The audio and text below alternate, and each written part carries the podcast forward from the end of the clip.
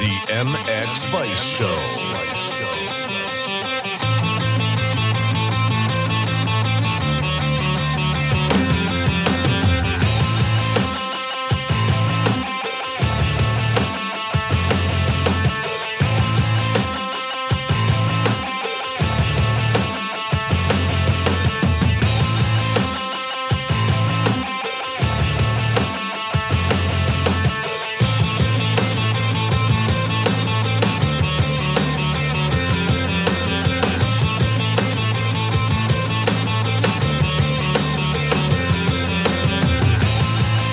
Welcome to episode number 77 of the MX Vice Show podcast, uh, the number one podcast that wraps up MXGP action from all angles, what goes on on the track, off the track, and just about everything in between. Uh, big show this week. A lot happened in the Netherlands over the weekend. Oss, new to the calendar. The first three rounds of MXGP were exciting, but didn't really deliver any drama or any real significant turning points, and we've got that in abundance now. So, a lot to talk about. It's going to be a detailed show, an in depth show, probably a few arguments, but we'll get through it. And we can get through it with thanks to Fly Racing, Leatt, Planet Moto Holidays, Prox Racing Parts, Technical Touch, KYB, Even Strokes, MXGP TV, Backyard Design UK, Asterisk Knee Braces, Armour Nutrition, and Blenzel Oils. Those guys are behind us, behind the podcast, and they allow us to bring you MXGP discussion, MXGP insight, and well, there'll also be Triumph discussion this week because that's happened. Who the hell saw that coming? Uh, part one of the MX Vice show is, as always, presented by the Fly Racing Formula Helmet. Fly Racing has redefined expectations in safety and performance with the Formula Helmet. Tested on the most advanced equipment in the world, the Formula Helmet's overall performance is best in class in both high velocity crashes as well as rotational and low speed impacts. Featuring Rheon technology, Conehead EPS, and a 12K carbon shell, the formula's advanced impact system introduced a new approach to both protection and weight reduction. Weighing only 1290 grams, we believe the formula to be the perfect combination of industry leading innovation and ultra lightweight design. Simply put, the Formula helmet has changed the game. And Fly Racing will change the game even further later this week. Friday, their 2022 stuff drops. I think there's going to be some good helmet stuff come in. I think, well, obviously the gear is going to be interesting. A lot of uh, exciting stuff coming from Fly Racing. We'll obviously share that stuff on MX Vice on Friday. I believe European time, it will be sort of 6 p.m. Friday evening when that will drop. So, uh, yeah, keep an eye on Fly Racing's channels for that, as well as MX Vice's channels. Exciting times indeed. So, to break down the MXGP of the Netherlands, Oss, everything that happened on the track, off the track, we have myself, Lewis Phillips, your host, and the James Burfield. How's it going, James? It's going good. I am super, super pumped. After that Triumph news come through, uh, I think we found out yesterday, which was uh, Monday, I think. Yeah, just super excited. Triumph's a, a huge brand, big brand, one that loads of people love. And I think it's going to be so good for the sport because there are a lot of Triumph riders out there on the road which are now going to be interested in how this is going to go off road. So I think it might bring a few people um, into the sport. I think it's just exciting. It's exciting to have a new brand. It's exciting to possibly tap into a new audience. Well, before we get to that excitingness, let's talk about what I'm excited about, and that is the MXGP of the Netherlands, which contained, I think, I've thought about this a lot, and I feel like I'm finally ready to stamp it the best motocross race I've ever seen in my life. MXGP Moto 1 was ridiculous on so many levels. It had so many layers to the action that I genuinely think best motocross race I've ever seen in my life. Not supercross, just the motocross category. Best motocross race I've ever seen in my life. Uh, what do you think? Yeah, I think I think you're right. When I, I was kind of I was relaxing, I was I was kind of following the uh, you know uh, the tweets online and also had, had it on screen and uh, it had everything. It was like a whole story in one race. It was just uh, a crazy, crazy race. But uh, what a ride by Herlings. I mean, what a warrior. I, I honestly, I don't even know where to begin with anything. Like I say, the first three rounds of MXGP were exciting. Uh, three different winners in both classes. Like there was a lot to talk about, but there was no real drama or there was no there was no real like stories to come from it in the sense that I was actually thinking heading into Oss. I feel like at no point this year have we had to say so and so injured, so and so is okay after a big crash. It just got off to a very nice start where no one really crashed, no one really got injured, no one had a scare. Like it was just a very nice start. And then now we've we've gone the complete opposite way, and we've got arguably the biggest star injured and through once again something that isn't his fault. And I think we need to go there first because, well, why wouldn't we? So uh, Herlings whole shot device was stuck on start of Moto 1. It was stuck on through turn 1, through turn 2, and then it stuck on through the waves and hitting the single that followed the waves. That stops him from jumping as far as the others and how far, as far as he would have wanted to. And then Monticelli landed on him as a result of that. However, this is where the debate gets divided because some people would like to put 100% of the blame on Herlings' whole shot device, not Herlings. Herlings did nothing wrong in this, and we'll get into that, but that's where I sit. Herlings himself as a person did nothing wrong. Other people want to put the blame on uh, Monticelli entirely. So, what side of the coin are you sat on, James? I don't know. It's it's it's just I, I think in in a way it's kind of a racing incident because it looked like you know Monticelli was just balls out first lap, just trying to you know try and keep ahead as much as possible, and just launched off of it, just expecting that the people in front of him would just be you know clearing um, I don't think he expected Herlings to to be there. Um, I think probably Monticelli's had a couple of incidents, not like that, but just like you know some some craziness before. So to quote another rider or another two riders that I spoke to, Monticelli has no risk risk meter on the first couple of laps of a GP. Monticelli has no no, there was no risk assessment in Monticelli's riding on the first couple of laps of a GP. But sorry, go on. So, so basically, you're saying uh, Monticelli cannot get insured for the first two laps of there is GP rides. There is, there is no risk assessment going on. it's very much we're all we're here, we're having a party, let's fucking go. Yeah, I, uh, you know, um, I, yeah, I, I say racing incident, and that and that's kind of um the way I kind of sit. I I don't think it's anybody's fault. It's just the same as uh, Coldenhoff sort of going down in in in the start of race two. It's just the a, same as Monticelli riding over Seewer's head. like the poor guy. Like, he had he like let's be honest, the season wasn't going well for him anyway, and now he's basically just like a hitman out there. Like he's landing on riders, he's riding clean over someone's head. Like, and it was Seewer's birthday as well. Like Jesus. Uh, I I think uh, I'll just like put a recommendation out there is just give him a wide berth on the first two laps um, to any rider. But yeah, it is from my point of view is I think is a racing incident. I, I've I've seen the GoPro. I've seen that, I watched it in a race. I watched replays. I watched ten thousand Facebook clips, and uh, seen it from every angle. I'm sure Jeffrey will agree with it. I think Jeffrey is probably just thinking uh, someone else has just ended my um, uh, world championship hopes. So this is where I'm at. Monticelli has to take some of the blame there's no way you can just put it down to a racing incident. And this is why I think that. If you look at the riders ahead, Fev, you can clearly see it in the GoPro footage. Montice- Febvre had a clear track. Monticelli was going further than Febvre in traffic, which shouldn't be happening. If Febvre didn't jump that far with a clear track, why is Monticelli jumping that far in traffic? And obviously, Febvre didn't have a whole shot device stuck down. So that was him making a smart, probably a risk assessment a smart decision on that one. So I think Monticelli has to take some sort of blame from that. However, if Herlings' whole shot device wasn't stuck down, Monticelli jumping that far would have been fine and it wouldn't have even been a discussion. So I put 50% of the blame on Monticelli, also because at the bottom of that single, Herling swapped pretty bad. And in my mind, that would have given Monticelli enough time to go, oh, and hesitate by 0.1, which would just be enough for him to like not jump quite as far. I'm not asking, I'm not expecting him to slam on the brakes or come to a complete stop. I'm just thinking, like, oh, he swapped a little bit there and just like the slightest twitch of the brake so that he jumps 0.1. I'm not even sure what measurement I'm using for the 0.1. I don't know. I, know but, I mean, the slimmest of margins, just jump a slimmest of margins shorter.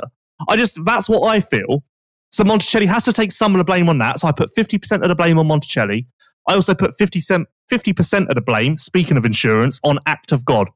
Because the whole shot device thing was the main culprit, but that wasn't Herling's fault. He did no wrong. It wasn't KTM's fault. They don't have control over that. It was an act of God. So Monticelli 50%, act of God 50% also. Thoughts? Uh, I'm just thinking that um, uh, when you said act of God, I'm just wondering whether Herling's run over a cat on the way to racing or smashed Well, there is a a, mirror. where there's a, where there's a blame, where there's a blame, there's a claim. Not for Monticelli because no one's going to insure him. Well, you know. But speaking of, speaking of, oh my god, it's heartbreaking in a way. You've like okay, whatever your opinion is of Herlings, you've got a 2019 Latvia. He crashed on a sighting lap, was completely fine, and then Jasikonis clipped his ankle and broke his foot. Compl- he then ra- he then raced that moto with a broken foot, won it, then went to the medical center afterwards, found out it was broken, and couldn't start the second moto. Literally, history has repeated itself, and both times, Herlings had no control or anything. Because I said this to someone on Sunday, and someone went, "Well, he did crash in Latvia," and I was like, "Yeah, he crashed, but he was fine. He." Jasikonis clipping his ankle was out of his control completely. Like it was just another thing where he wrong place, wrong time, whatever you want to call it. Bad luck. It is just bad luck. Herlings makes me. f- I feel like I have quite a lot of bad luck. Herlings makes me feel better about myself because thank God I don't have that level of bad luck. It's heartbreaking. Like you've got to, like if you want to if you strip it down to just a human level, the poor guy. I just can't believe he stayed upright from the impact of that bike hitting him. He literally just shrugs it off. I'd still be there now. Shrugs it off. In, like, imagine if I was a football player. Oh my God. It'd be like a, a helicopter would have to come in. Well, that's the thing though. You've got if you want to put a positive spin on it, if you okay, instead of going on about the bad luck, if you want to talk about the good luck, if Monticelli was 0.1 again, not a 0.1's being thrown around, and again, not sure what measurement. If Monticelli was 0.1 to the right, that wheel would have gone on Herlings' head and right down his neck. So Well, not even that. Imagine if the, the bottom of the engine, the frame, hit hit him. You know, it's it could have been so much worse. In in a way, he was lucky to escape with what he did. Not that's obviously not going to you know make him feel any better on his championship, but to come away from that healthy, well, healthy-ish, then uh, wow, because that impact was was crazy. I um I tw- I realized I, I tweeted this in between races, and I realized it made no sense. The press room had a window overlooking the start podium area, and uh, after the uh, like ten minutes after the first moto, I saw Herlings walking across the track with a medic, uh, top off and just a towel over his shoulder, but he was putting pressure on the towel on his shoulder, and at that point, I was like, hmm, if you're putting pressure on that, that's probably not a good sign. But I realized that I tweeted something completely ridiculous and tweeted that Herlings is going to the medic center. He's got a towel on his shoulder, and that was it. And I realized I didn't really tell. I realized I didn't really like get the point across of what I was trying to say. Like Herlings won that moto. Uh, we need to get to that as well. Like, what a ride! But you know, if there was any possible way he could have started that second moto and even finished 15th, he would have. So that puts into perspective the pain he must have been riding with in that first moto. Yeah, absolutely. Yeah, because if he thought that he could have rode and just even got, you know, sort of a, a 14th, 13th or whatever and handled the pain, then he would have, wouldn't he? At the Yeah. end of the day, he would have. But yeah, I, I think he's, he's pro- it was severe enough to, to stop him for the rest of the day and probably just thinking, is there a chance I can recover now uh, in time? Well, speaking of time, worst possible time to get injured. Uh, we've got four GPs on the bounce. Oss was the first one. We've got Loket this weekend, Lom- Lommel the weekend after, and Latvia the weekend after that. So, as far as if, if there was a weekend off this weekend, that would obviously maybe give him a glimmer of hope. But after seeing the scan that he put on his Instagram story, I mean, I'm not a doctor. I'm not very good at reading scans of shoulders, but looked quite gnarly and a lot because I did have hope because in KTM's like statement on um, uh, Sunday night, they said, I'm just going to find it quickly. They said something like what they said it was promising like there was hope i thought. And i was like oh well maybe there's a chance that like he'll have a scan on monday and it will kind of go like in a good direction. But um because they put here we go. Oh no it was Herlings in the ktm statement. He said i have a small crack in my shoulder blade. And i was like well small crack? Like maybe then the scan on monday shows that it's an even smaller crack than they thought and then it's okay and then he'll be okay. But did you see his Instagram story? Based on that, I'm feeling that I don't have much hope for him even trying to race anytime soon. I don't know. I mean, we'll soon find out. But I, I can see him maybe missing one round and then coming back in um, in trying. I, I, think he'll if he if he feels like he can ride, then I think he will. I, I think I th- I don't think he'll want to see another championship go like this. Not like this. Uh, like if you crash yourself, at least you can sit down and go to yourself, well, I fucked up. Herlings, Herlings is sat there right now going, I did nothing wrong. I literally did nothing wrong. Like I, there was nothing better. I could have done nothing better in that situation. And here I am fucked.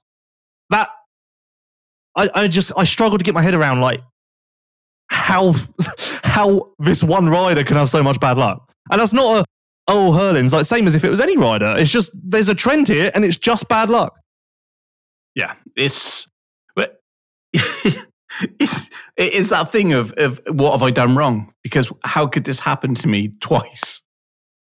It, um, what's that? A second time in three three seasons.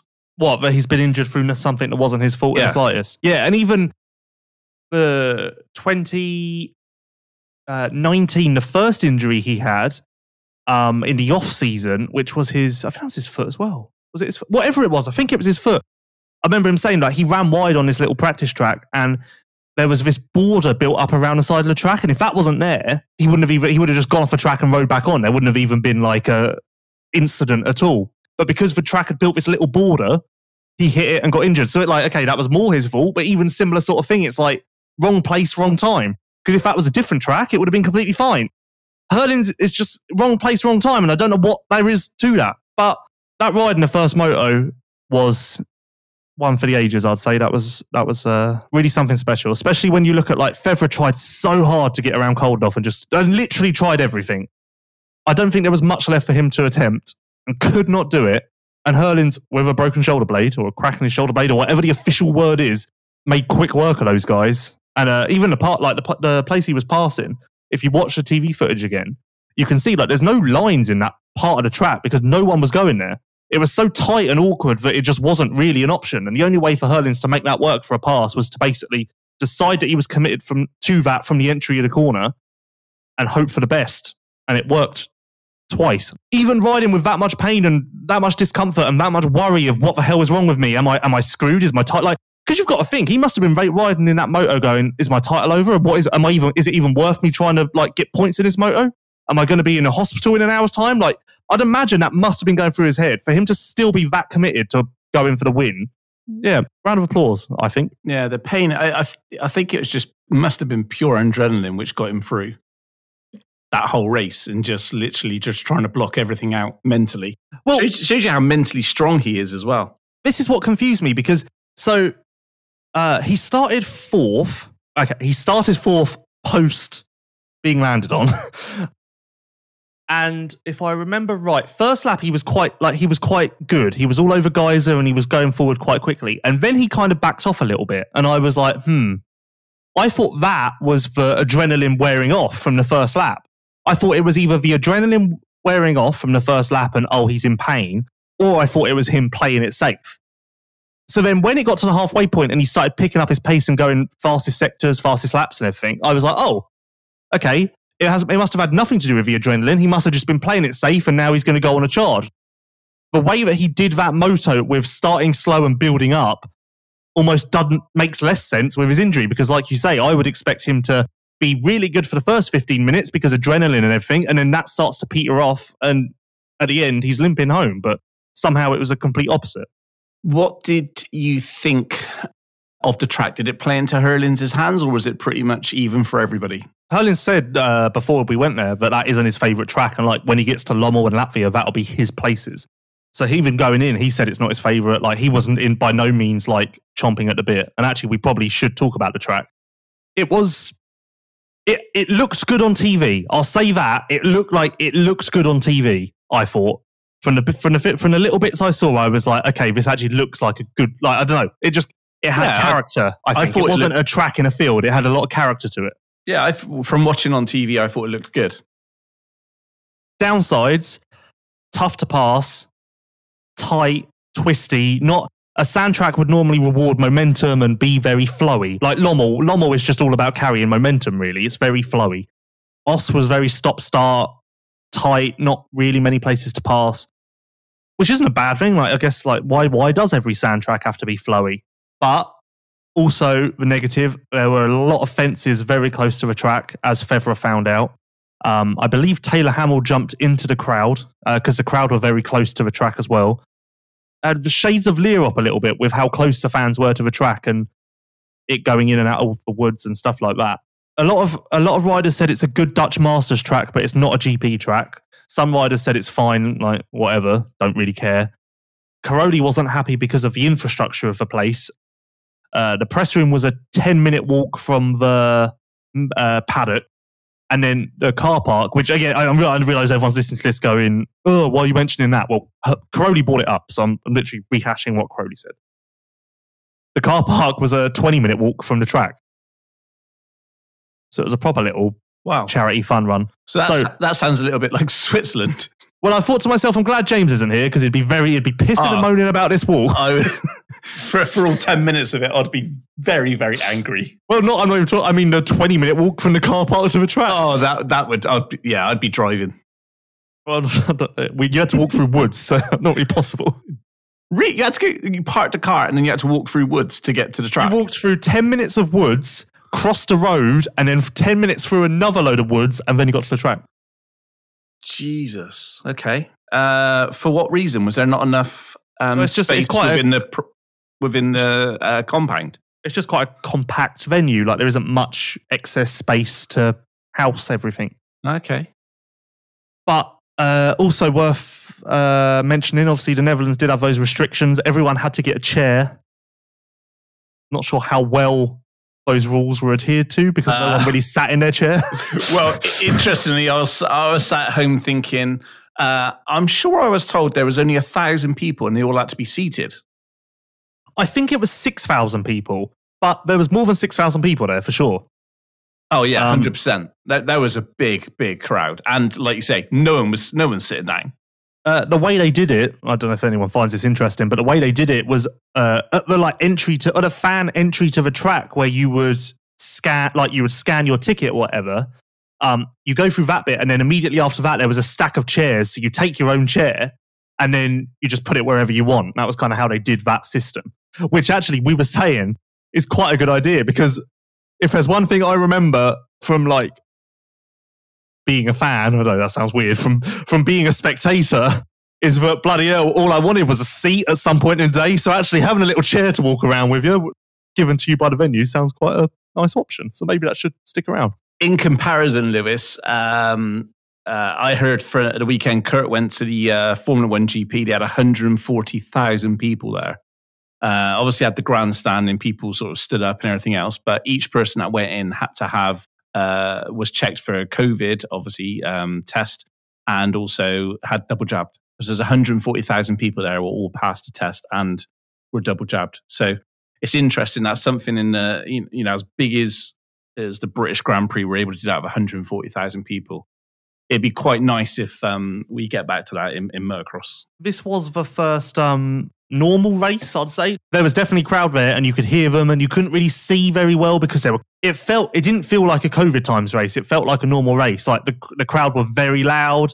It was it was packed. Uh, fans still not allowed in the pits, but it felt very normal. And actually, it felt quite strange to hear the crowd and not just hear bikes. Like I don't know very normal, but at the same time very surreal. But this was definitely like when we look when COVID's a long memory, long gone memory, and we're all looking back.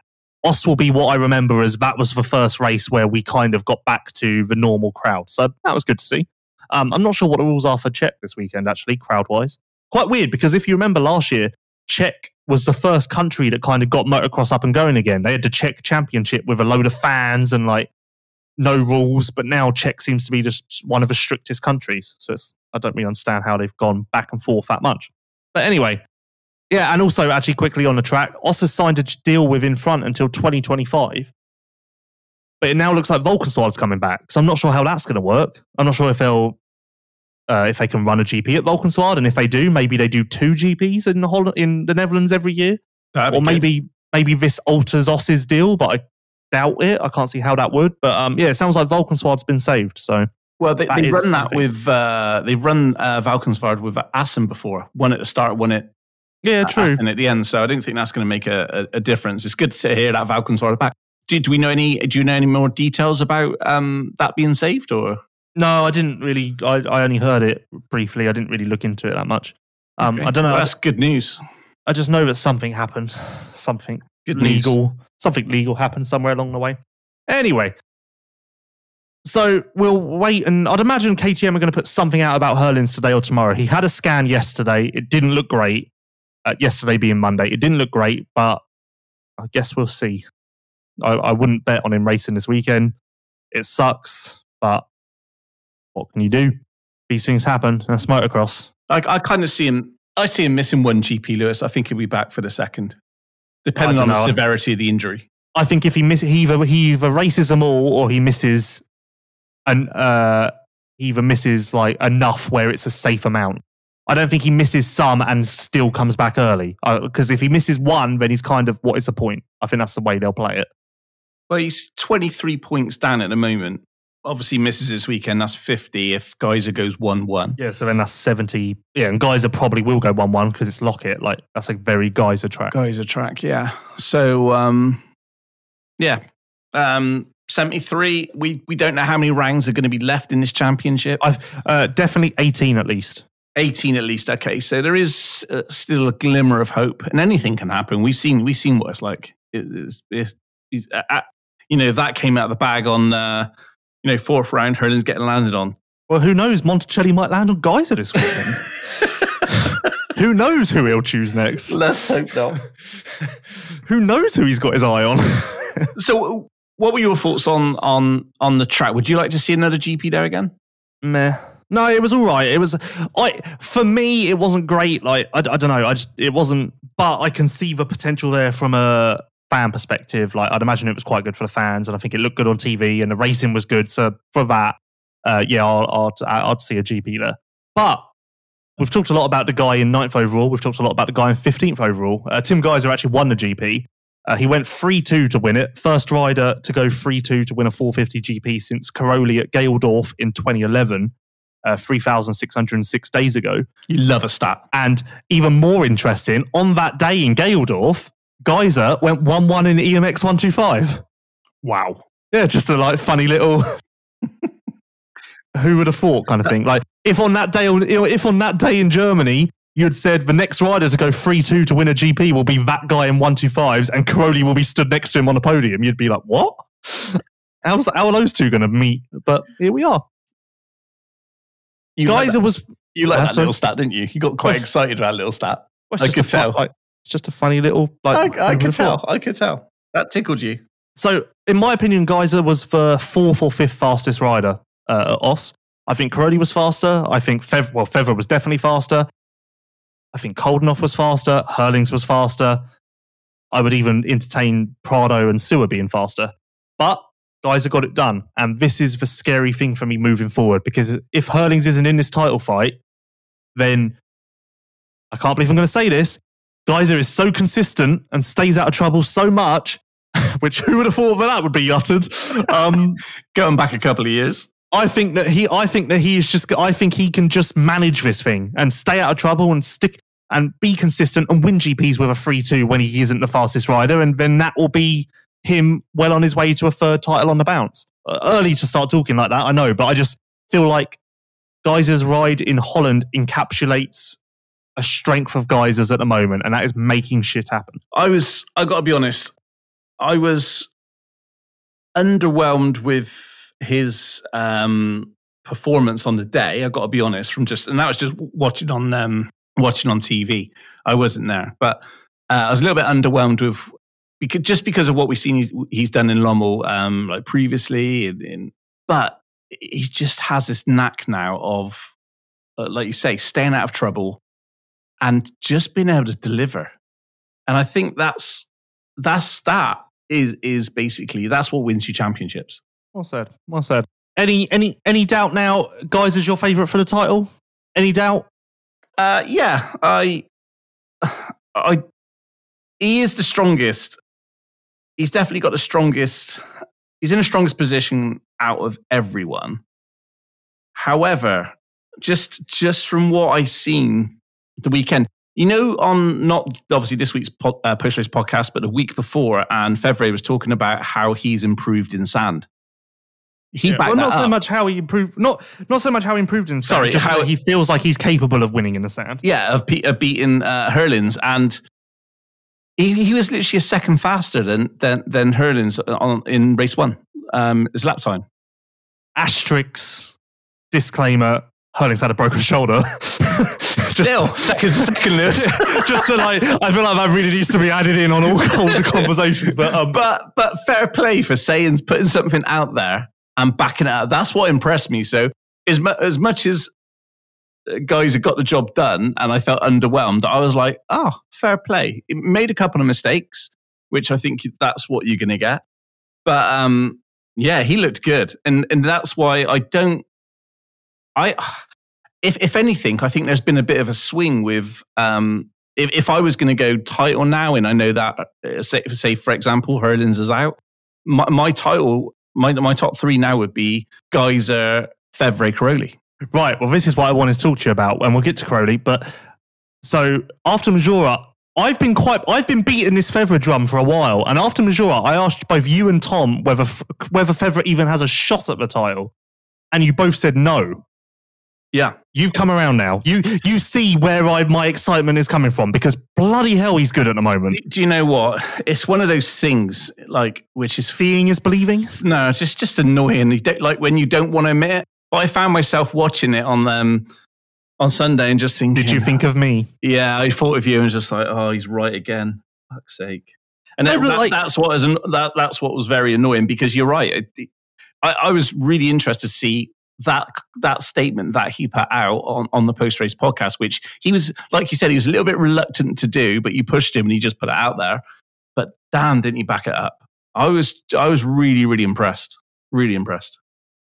Um, side note: I've just been on Instagram. Uh, there's a website in Italy called MX Bars who loves stealing MXY's content and passing it off as their own. They've just done it again. So mxbars.it, I'm coming for you. Second I stop recording this podcast, I'm coming for you.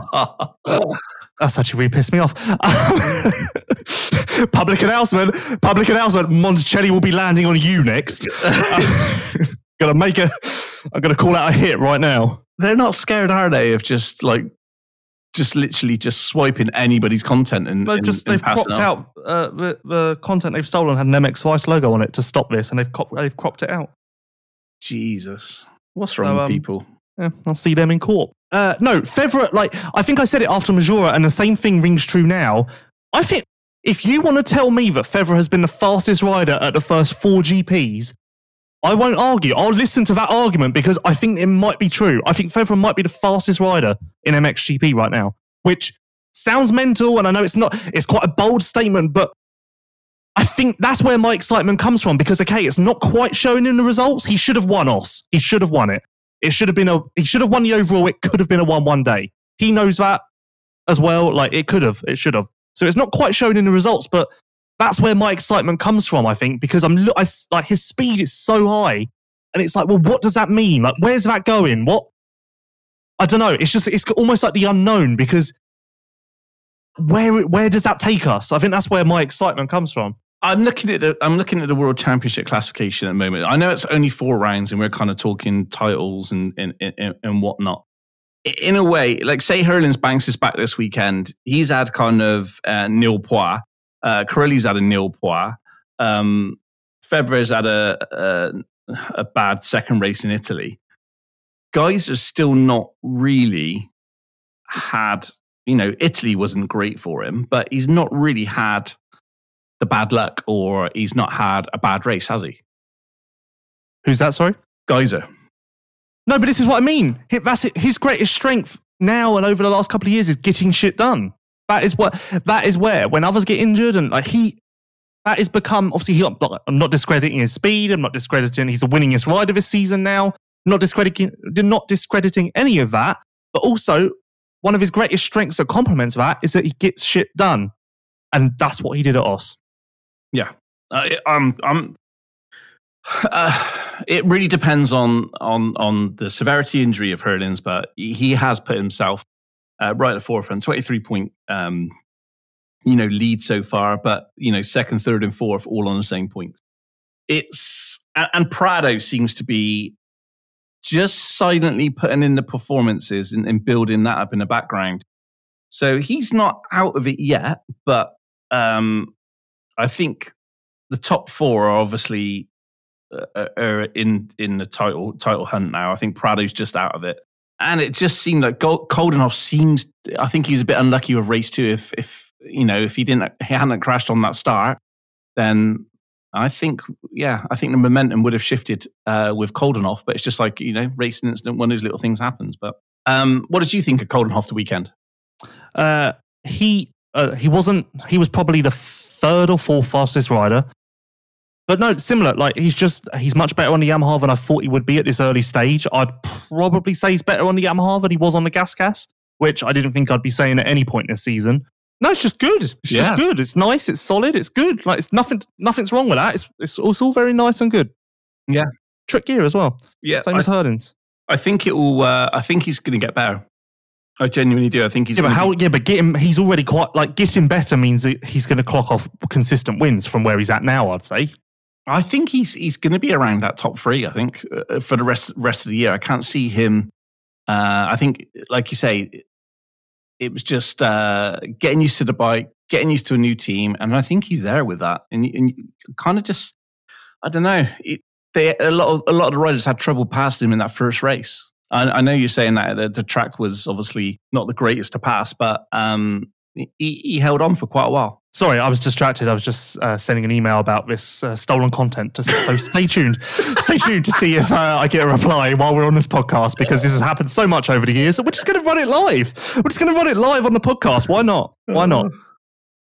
So Cairoli obviously second overall, won the uh, won the second moto. Great ride, last lap pass. Nothing wrong with that at all. That was uh, that was really something special. Especially that also speaks a lot to his conditioning at the moment because obviously the leg uh, or the knee and the shoulder are quite good as he's been saying because otherwise he wouldn't be making passes on the last lap on a brutal sand track in 30 degree heat. So that's very encouraging uh, sign from him. His 180th moto win of his career, which is mental. He walked on. He walked onto the overall podium for the 175th time. Like what? Like what? Like he's he has walked. Like just put he has he has stepped foot onto that podium 175 times in his life. At, at that level, The mind boggles. The mind boggles. But no, like another encouraging weekend for Cairoli, I think. Uh, again, after the race, he mentioned he doesn't have pressure. The pressure's on other guys. He doesn't have to deliver. The pressure is on his teammates. The pressure is on the other riders. So that's clearly a thing that's on his mind because two weeks in a row he said that to me. I'm excited to see where Cairoli goes from here. I think, I think this going into this weekend, Gajser and Febvre are my favourites because Loket is more of a track for them than it is Cairoli, Prado, and Herlings if he were healthy. But it'll be interesting to see what Cairoli does, Lommel and Latvia. And also, I was very interested to watch Cairoli at Oss because if you remember, Lommel last year was really disappointing for him. For like he's known as a Sandman, and for what for whatever reason, when we got to Lommel last year, you'd probably blame it on the leg and shoulder issues, which are now no longer a problem. He, but he got to Lommel and he struggled to crack the top 10. So I was very interested just to see what sort of level he was at in the sand. And no, all good. So interested to see if that means that when we get to Lommel, he is back to being Sandman Cairoli. But uh, so we'll see what we'll see how that plays out. Also, Cairoli, Febvre, and Herlings are all tied for second in the championship at the moment. So it's tight. That's where we are at points wise. Prado, I've said it over and over, and I'm going to say it again. It's fine. It's just fine. It's not good. It's not great, but it's also not bad. It's Yeah. just fine. Yep. One of the uh, early season uh, favorites for you, uh, who you expected to do quite well, Pauls Jonass, not didn't quite work out for him. Well, I'd just like to go back to the Prado thing before you jump down the order. So there are rumblings that he isn't very happy right now, and I wouldn't read too much into that, except for the fact that I don't, I haven't seen his face once this year. Normally, Prado's a guy who I can interview two hours after the race because he's hanging out at a truck and like he's just always around. Like over the last couple of years, I've always just been, I've always relied on the fact that I won't go and see Prado now because in two hours' time he's still going to be here. And I've gone by Red Bull KTM straight away after the race, the last two rounds, and I've not seen his face, which kind of makes me wonder, like, well, what, where, where are you, like, why are you in such a hurry to leave? So I'm not, I'm not, I feel like this, I don't know, something's not right because he's better than this, and like clearly something's not quite ticking there. So we'll see what happens going forward. Lommel, especially, you'd expect him to come out firing, but also I probably would have expected him to win that second moto. So I don't know. Just we, I, one of those things where I'm just not quite sure, and I want to learn more, but I'm not sure how much more we'll be able to learn. I, hopefully, I'll be able to interview him this weekend. Then we'll get some answers. But he's just I haven't seen his face. I think I've seen every single rider's face this season, except for Prado's, which is bizarre. Maybe he doesn't like you. No, I like Prado. Me and Prado get on well. We're great friends. so you think Speaking of restraining orders? speaking of restraining orders, Ben Watson. Uh, what a ride! That so when do you want to transfer me the fifty quid for him getting on the podium? Because we, that is going to happen very soon, I think. Um, so do you want to just give it to me now as an advance payment? no, no, not yet. I'm still holding on to it. But um, I was super impressed. Fifth overall. I quite surprised it come this quick after four rounds. Top five. it, it's just been a con- it's just been a steady climb. Russia was a disaster. Russia was an absolute disaster. Matterley, there were positive signs and it was good. Maggiora, there were even more positive signs and it was better. And now this weekend, there were even more positive signs and it was better again. So like, and especially with Lommel and Latvia coming up, very interested to see where he goes from here. But there's no doubt he's a number one rookie. There's no doubt he's showing a lot of potential. There's no doubt that he belongs on a factory ride moving forward. All very good. Uh, and he also got that extra little bit of power he was looking for, that extra little bit of grunt uh, out of the Yamaha. So uh, he was happy on that front as well. So um, no, I think I, I don't. Well, Ben said it himself after the race. He wouldn't expect himself to be any higher up than this four rounds into his 450 career, and I don't think we can expect him to be any higher up than this as well. This is definitely he was a top Yamaha. This is very. This is all just very, very good, and definitely like deserves a tip of the hat. Yeah, you got to believe that the the whole Monster Yamaha team um, would have seen those results in in fair play. Like they probably didn't see him being the top right top Yamaha rider, um, especially so quick. So yeah, fair play. He's he's a great ride the weekend and a great job. Um, what what did Ben think of the track? Uh, I honestly can't remember. I remember the question I asked him, but I can't remember what his answer was. Okay, So head over to the Fly Racing post race podcast and find out because I can't remember. okay. No, interested to see where he goes moving forward. Uh, Seewer, Seewer had um some irregularities. Is that a word? Irregularities? Is that a word? Uh, I guess yeah. I don't know if it's in the right. Let's roll with it. Yes, yeah. Yeah. Okay. There was some irregularities with Seewer's blood uh, blood work and stuff Oh, yeah, that makes sense. Yeah, that is the right context. Yeah. So he got that figured out in the weekend off and Oss was a big test for him because obviously like i say brutal sand track 30 degree weather if there was gonna if it if that was an issue it was gonna show up there and it didn't so even when he got run over uh, with a rear wheel in his goggles so that's a very positive sign you can expect Seewer to start building from here on out I don't know, that's good I don't know why I'm laughing. I'm, it's Jeremy, if you listen to this, I, I'm not laughing. I'm just laughing at the, the way Lewis is saying that you got run over um, by a bike. Just just a point we'll just scoot over that um, um Oh, can I, can I can I ask you? I don't. I know you probably don't want to skip, but I'm intrigued. Uh, it was good to see Jasikonis um, up there. Did, did you did you manage to have a chat with him at all? I did not. He's another rider who I have not seen his face at all this year, actually. Again, I but don't. no, very good. That's that's quite a, that is a big uh, that is a big big step because uh, when I went to Belgium in the off season, uh, I got told that it was the hard it was the sand tracks that were the most difficult for him in his comeback because obviously uh, lines are constantly moving, lots of bumps, like just very hard to. It was hard for him to sort of just get to grips with that as opposed to the hard pack tracks where uh, I wouldn't say easier, but like you know, there's not as much movement going on with the track and stuff. So I, did, I definitely certainly didn't expect his results to be so much better in the sand compared to hard pack, but um, that was huge. Fifth in time qualifying as well, so that that was huge. I think this was a big, big day for Jasikonis because honestly, I, I, I, I wouldn't have expected this anytime soon. Definitely wouldn't have expected him in the top 10 anytime soon at all. You?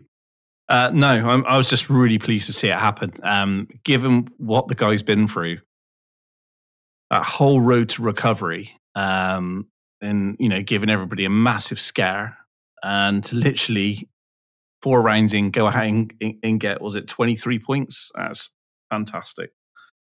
Fair play. It just shows that you know if what the mind believes the body can achieve. Do you want to know something really funny? Sure. Uh, Monticelli's in my um, uh, dream team. Your dream team? Yeah. What you dreamt of him? No, my fancy manager oh. dream team. Oh well, well he he he did well then to be the one doing the landing rather than being landed on. Yeah. If you want to be, if you're in that situation, you definitely want to be doing the landing rather than being landed on. So tip of the hat to him. Spoke to Vlaanderen after the race. Uh, he's been struggling with starts, as has Strijbos on the Gebben team. Uh, Strijbos' role, Stry- Strijbos' role is to obviously do testing for the team as well as be a rider. Did I hear he swapped out his whole engine or some or something well, no. like that from race one to race two? So Strijbos, so Strijbos tested ECUs in the brake. He tested with Get and Athena. So I said to Vlaanderen, "Oh, I saw Strijbos was testing with Get and Athena in the brake." I said to Vlaanderen, I saw Strijbos was testing get, uh, with getting Athena in the brake. So did that help your starts? Because uh, I saw him doing that and I thought, oh, good, he's testing to pr- improve his starts, but that will help Calvin too. And Vlaanderen said, no, he uses a different ECU to the rest of us now. I'm not sure how that quite works with testing for the team. Kevin's like, fuck this, I still got it. I'm not going to share nothing. So I text Kevin straight after and said, Hi, Kevin, can you please stop screwing over your teammates? Thank you. Did he get back to you? Huh? Did he get back to you? He laughed. Yeah. Actually, gonna uh, actually, I don't have it on me. I was just gonna read something for what Vlaanderen said, but I don't have it on me. It's on the other side of my hotel room. But no, so he's still struggling with starts. His bike is very close to stock. Uh, a lot of the stuff you can buy on that bike. So he said it's certainly not a factory bike. And when you line up against factory bikes, like it's always going to be an uphill battle to beat them out the gate. But just interesting in the whole ECU situation because I would have thought they'd all be on the same ECU, but I guess not. I'm not sure why. Stri- said he'd tell me more this weekend, so we'll find out why he's on getting Athena and uh, and Van Doninck are not. But uh, yeah, just an interesting little uh, subplot there. Well, they're, actually 13th, 14th, and 15th in the championship, interestingly, with Vlaanderen um, uh, 14 points in front of Strijbos. Strijbos three points in front of Van Doninck, so he's not really doing his team any favours, is he? I had to uh, I had to burst Calvin's bubble a little bit because he said that in practice he's always better than Strijbos out of the gate when they do practice starts, and I had to say like, yeah, but he is sixty. Like you can't expect him to, you can't expect his reaction time to be where it is. Like, oh, Kevin's gonna kill you. no, I said that to him. No, I texted him that at the beginning of the year. I said they're going to have to start moving the 15 second ball girl closer to the gate so you can see her. She's going to have to stand right in front of Kevin's gate quite soon, so we can just fucking figure out when the race is going to start. Bless his heart. That's quite funny. Uh, That's quite funny for you. I thought I, told, I think I told you about it. I think I sent you a screenshot of that. Anyway, Olsen is uh, up struggle street at the moment, big time. Not so good, especially after Russia was so encouraging. Quite funny because Russia was terrible for Ben and really encouraging for Olsen, but ever since then they've just flip flopped completely. Um, really strange. One thing I was going to ask you is Olsen on a one year deal uh, with Ice? No, he's he's under contract with Ice One for, uh, with Austria for next year. Oh, okay. So okay, so he's got two years. Yeah, they pushed for a two year. They, I think, I believe originally they were negotiating a one year deal, but they pushed for a two year deal, knowing that obviously moving to a 450, you do need some time. So yeah, um, and that is proven to be quite a clever strategy move on their part. Yeah, good.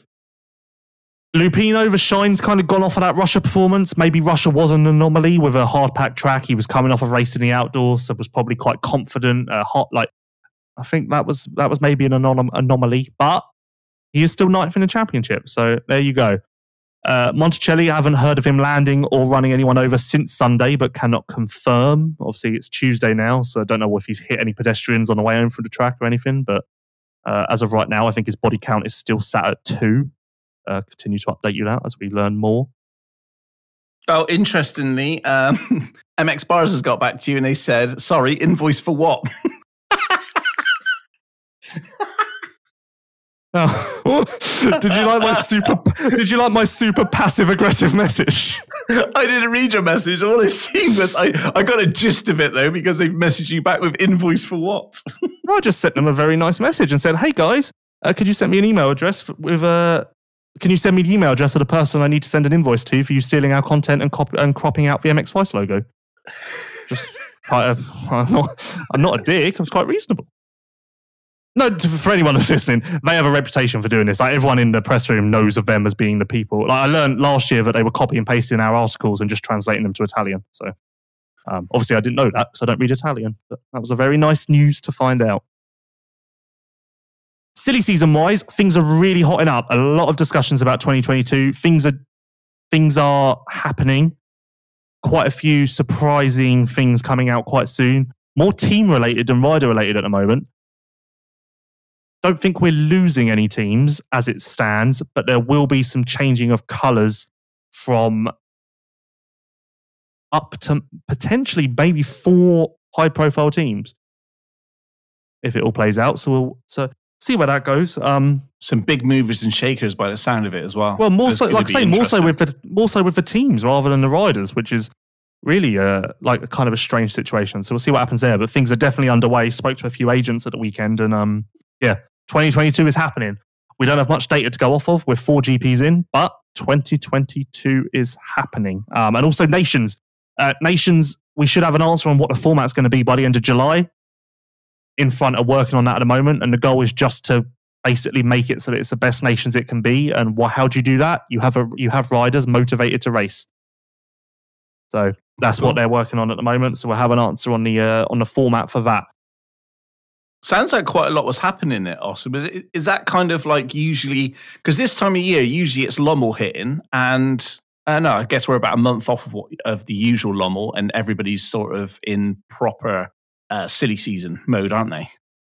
So, well, did you did you kind of get the feel that uh, lots of stuff is happening right now, which is, I guess, the, the right time, even though we're only four rounds in? Yeah, no, a lot of stuff is happening. A lot, no, a lot. It's all happening. I can't think of anything that's not happening. To be honest with you, so te- everyone, teams changing brands. We've got uh, obviously what rider contracts we got up at the moment. Uh, not many. Cairoli's up, but obviously he's not going to go anywhere other than where he is at the moment. Yeah.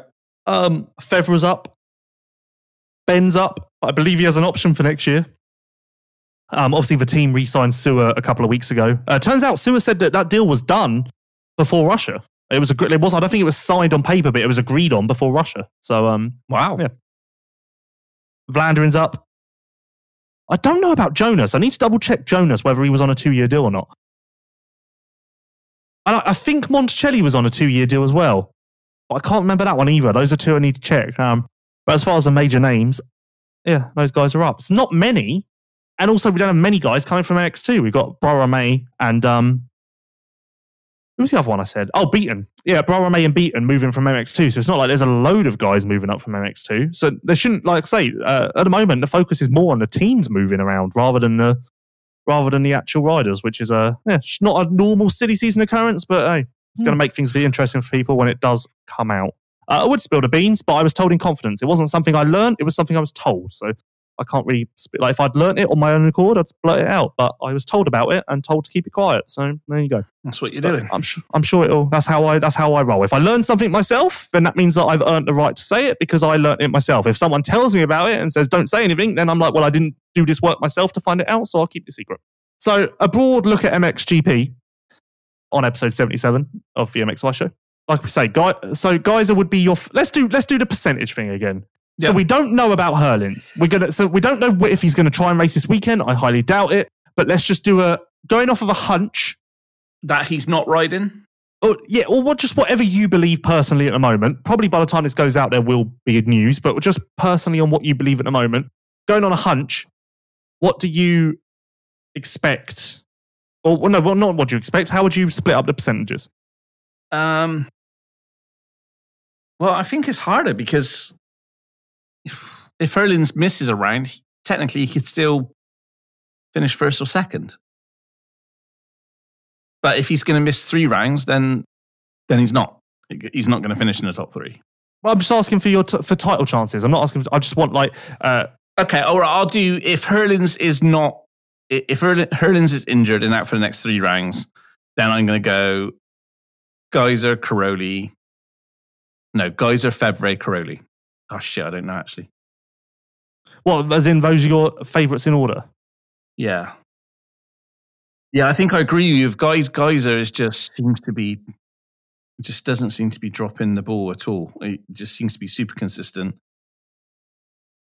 But there again, so is Cairoli. If Cairoli have had the, the the crash in the second race at Russia, um, then he wouldn't be that far off of Gajser right now. Damn it! And Febvre's just churning out the results. Oh, uh, oh, right, okay. Prado as well. Yeah, I'm not. I'm not so hot on Prado at the moment. Uh, if he hot or not, it would be a not at the moment. So I'm going to go. I think there's, a, like you say, I think there's an underlying thing there of why he's not doing what we know he can do. Uh, right, okay, I'll go Gajser, Gajser, Cairoli, uh, Febvre. And then if Herlings isn't injured, if if Herlings is just takes a week out, I still believe Herlings could win the championship, even with missing one round. Mm. You know, no one's really high on uh, Prado's chances at the moment. But if there's one thing you'd say, he's obviously going to get better. Like he's not going to continue missing the podium. He is going to win eventually, and he is going to get on the podium eventually. But if there's one strength you'd say, and he's and also in fairness, he's 11 points down on second in the championship, so he's right with Cairoli and Febvre. Like he's not really like there's not really much of a difference there. No, he's doing well. He doesn't normally get injured. Last year was an anomaly, but typically he's quite steady and doesn't really crash. So I could see him being more of a factor as we get into the second half than maybe people are expecting who are quite quick to write him off at the moment. But then, in, with that being said, I don't know if I'd put him ahead of Cairoli or Febvre in the old chances. The only the only reason I struggle to put Febvre that high up is because he hasn't been in a title fight past the halfway mark since 2015. So like it all it seems so foreign and it seems so unusual. So it's like, well, would that really happen? Like that, like you kind of your gut or your um your what would you say your your gut instinct just is like well it hasn't like he hasn't been in a title fight past the halfway mark since 2015. So why would it happen this year? But it certainly seems to be going that way. I'm just high on Gajser. I think that the next three, depending on what Herlings does, that's the ultimate caveat here. Like, who knows? I'm definitely, if he's going to race this weekend, then I'll change everything. But I just, I feel like the next three rounds are going to be important because Gajser's going to be really good this weekend. And if he can get out of Belgium and Latvia in a strong position, then I'm ready to give him a plate. What, like a food plate or? Uh, just a gold one. Okay. Uh, I don't know. We'll see. Well, we've got to see what happens with Herlings. That'll be the uh, that'll be the big um the big caveat here. Yeah.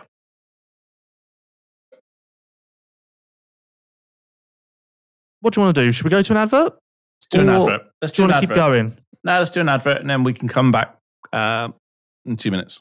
All right, let's do that. So uh, this has been part one of the MX5 show. A lot of MXGP talk. I actually so much of a blur. I can't really remember. Um, can't even really remember half of what was said. But that has been part one, and as always, presented by Fly Racing, who are going to be making big moves ahead of 2022 on Friday of this week. That would be the uh, 23rd of July, Friday, the 23rd of July. Uh, Fly Racing has redefined expectations in safety and performance with a Formula helmet.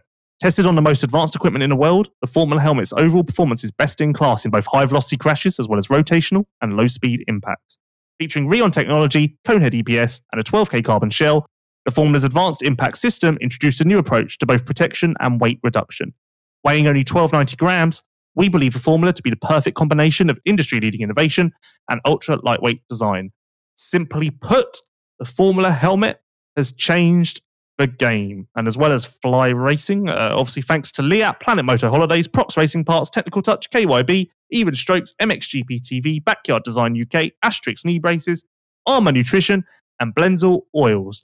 A lot more to discuss. We haven't even touched on MX2. We haven't even touched on Triumph. Haven't even touched on your Ask Vice Anything questions. Uh, we'll be back in five minutes. You are listening to the MX Vice Show. Known for producing the world's most effective neck braces, Leatt continues to evolve and can now protect riders from head to toe. No matter whether it is their new for 2021 4.5 boot, which offers advanced technology at a mid range price point, or the all new 7.5 helmet that comes with free Leatt bulletproof velocity goggles, Leatt has you covered. Shop Leatt's extensive line of off road gear on www.leatt.com. Prox Racing Parts supply genuine replacement products which meet or even exceed OEM quality. All parts are manufactured to highest quality standard at state of the art manufacturing facilities around the world. Hence why everything that Prox Racing Parts offer exceeds the high level requirements that all motocross riders require. Many of Prox's parts are actually made by the same suppliers to the OEMs. Head to pro-x.com now to learn more. Even Strokes is the newest e commerce store in motocross. Built by motocross enthusiasts, Even Strokes understands your need and offers all of the products you need for a weekend at the track. Shop now for Yoko, Alpinestars, Fast House, and more at evenstrokes.com. Leatt, protecting riders from head to toe. Check out Leatt.com for more. Fly Racing has redefined expectations in safety and performance with the Formula helmet. Tested on the most advanced equipment in the world, the Formula helmet's overall performance is best in class in both high velocity crashes as well as rotational and low speed impacts. Featuring Rheon technology, Conehead EPS, and a 12K carbon shell, the Formula's Advanced Impact System, AIS, introduced a new approach to both protection and weight reduction. Weighing only 1,290 grams, we believe the formula to be the perfect combination of industry leading innovation and ultra lightweight design. Simply put, the Formula helmet has changed the game. The MX Vice Show. Welcome back to episode 77 of the MX Vice Show podcast. This is part two. We'll talk about MX2. We'll talk about your Leatt Ask Vice Anything questions. We'll talk about a lot of things. A lot is happening in the world at the moment, so we'll talk about it. That's what we do here. Part two of the MXI show is presented by Technical Touch with an air oil separated closed cartridge design that is well known in the MX world. The KYB factory kit suspension from our friends at Technical Touch was perfected on one of the toughest tracks in the MXGP series. You too can experience the best in suspension, like Jeremy Seewer and Ben Watson, and close to home too. Visit technical-touch.com slash KYB-authorized with a Z hyphen dealer to find an authorized KYB by Technical Touch dealer in your country. Take your ride to the next level with Technical Touch. And they're authorized dealers. There's one in your country. Just visit that link I said. Uh, that's technical-touch.com slash KYB hyphen authorized hyphen dealer to find someone close to you. It's that simple. Right. So before we get onto your Leatt Ask Vice Anything questions, a lot of them again this week, uh, we'll hit on MX2 because this is quickly from Russia, where it looked like it was going to not really go anywhere as a title fight. We're into something quite interesting now. So, um, Vialle didn't even try to race Oss, which has severely hurt his title chances. He is now 91 points behind Renaux, which actually isn't that bad considering he's missed three GPs. uh, he's 91 points behind Renaux. Before we get into Oss, let's talk about that. So, uh, Vialle is has said openly in many places that his goal is to race this weekend. I don't understand how you can miss Oss completely and not even try and then be okay to race this weekend. Okay, maybe he'll be okay to roll around, but I can't see how you can go from not even well enough to try to race to on the podium a week later. So I presume that if he comes back this weekend, he won't really be in a position to do much more than a top 10, which would mean he loses even more points. However, at the moment, as it stands, 91 points, I struggle to rule him out completely. Your thoughts? yeah, I agree. Uh, just from what we've seen um, of him previous uh, and how dominating he was, you got to think that he is the type of rider that could probably put um, five or six one ones together um, and pick up 300 points. And, and given that uh, Renaux's kind of, uh, you know, done, done four GPs, maximum 200 points, and has dropped 59 already. So I don't think it would take long for Vialle to. He just reminds me of how Herlings was, where even if he was injured in MX2, there was always a chance that he could literally claw those points back. Uh, if he is back this week, then I, I still think um, he's going to be one of the favourites for the title. But uh, I like what I'm seeing from Renaux. I like what I'm seeing from Guadagnini. Fernandez seems to have gone off the boil a little bit, but uh, I think he's, he's. I think it's uh, the reason why I think it. He's still in with a chance is because everybody else seems to be taking points off each other. Do you agree? Yeah, but this is what um, uh, this is what I've I said before. Us like the guys at the head of the championship, you can't rely on them to be consistent. You can't rely on them to constantly be there. They're to make mistakes. And Geerts and Beaton are right back in this thing. Why? Because they had a good weekend and the top five in the championship all screwed up. Renaux 9 4, Guadagnini 14 5, Fernandez 10 7, Boisramé 12 11, Moosdijk 3 DNF. Like the top five in the championship just opened the door for Gertson Beaton to jump right back in there. So if Vialle does come back this weekend and can keep going, then he can get back in there. Obviously, it's going to be a stretch, but that is the MX2 class. Geerts and Beaton are now my top. I would, I think, I would rank Geerts and Beaton higher in my title odds than I would any of the riders in the top five. Yeah, as it stands have, now, they have the momentum. Um, interestingly, Kay de Wolf nearly doubled his points total of the year if you look at it, Geerts gained 20 points on Renaux on the weekend, on that weekend alone. Geerts gained 25 points on Fernandez. That's a, that's a moto. He gained a moto in one GP. He gained even more on Guadagnini, 27 points. Moosdijk, okay, Moosdijk had a mechanical failure, so you can't really get on him for that. He would be leading the championship right now if it wasn't for that. But still, point stands. Geerts gained 30 points on him. May, he gained 31. That's in one weekend. If Vialle can come back and start knocking off figures like that, then that 91 point gap is gone in four rounds, which is me- mental to say. Obviously, you need, you need help from the other riders, but Geerts and Beaton are right back in this thing. And I'll tell you what, Geerts is my pick for the title now. Really? Why not? You've seen enough from the weekend to uh, to feel that he could actually win this. Well, he he has experience, and he was in the title fight last year. Not meant, no one else other than Vialle can say that. He's only twenty four points down. I thought you were on about age. He's only twenty four points down, so that's nothing now. He was a lot more than that, but like I say, a lot happened at the weekend. So he's about twenty nothing. points. Yeah. Why not? Why not? He he also went one one without any mistakes, which was big for me because he was under pressure as well, and he didn't wash the front. He didn't make any mistakes. So that is a maybe that's a turning point because he didn't look as erratic either. So maybe he's figuring out this whole go slower to go faster kind of thing.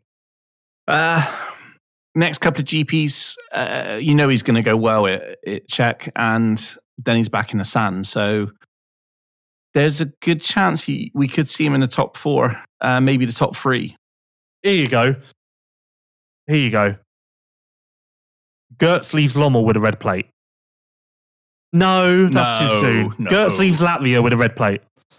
What's that, three rangs? Yeah. So you think he's going to get enough? Uh, he's only 24 points down. All he's got to do, he'll, he'll probably gain like 15 points in Lommel if things go to plan.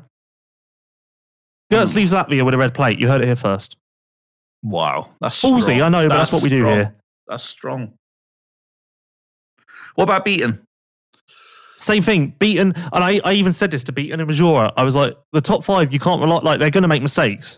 Okay, it doesn't look very good now in a point situation, but they're going to make mistakes and you're just going to get right back in there. And here we are. Beaton too. Teller Phillips.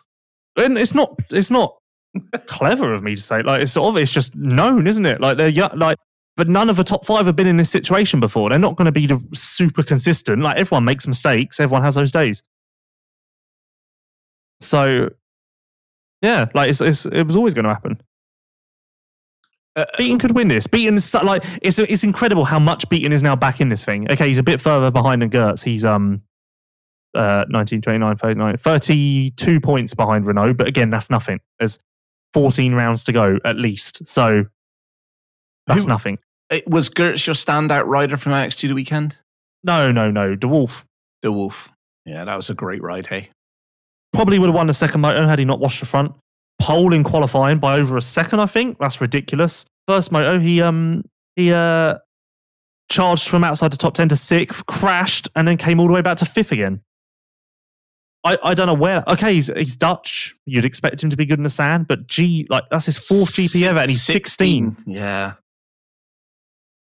I, I I always knew he was fast. I always knew he was going to be this good. I just didn't think he'd be able to hold it together this early on, because he, last year he did have a problem with crashing, and the amount of pressure he must have felt on Sunday, and he held it together like a vet.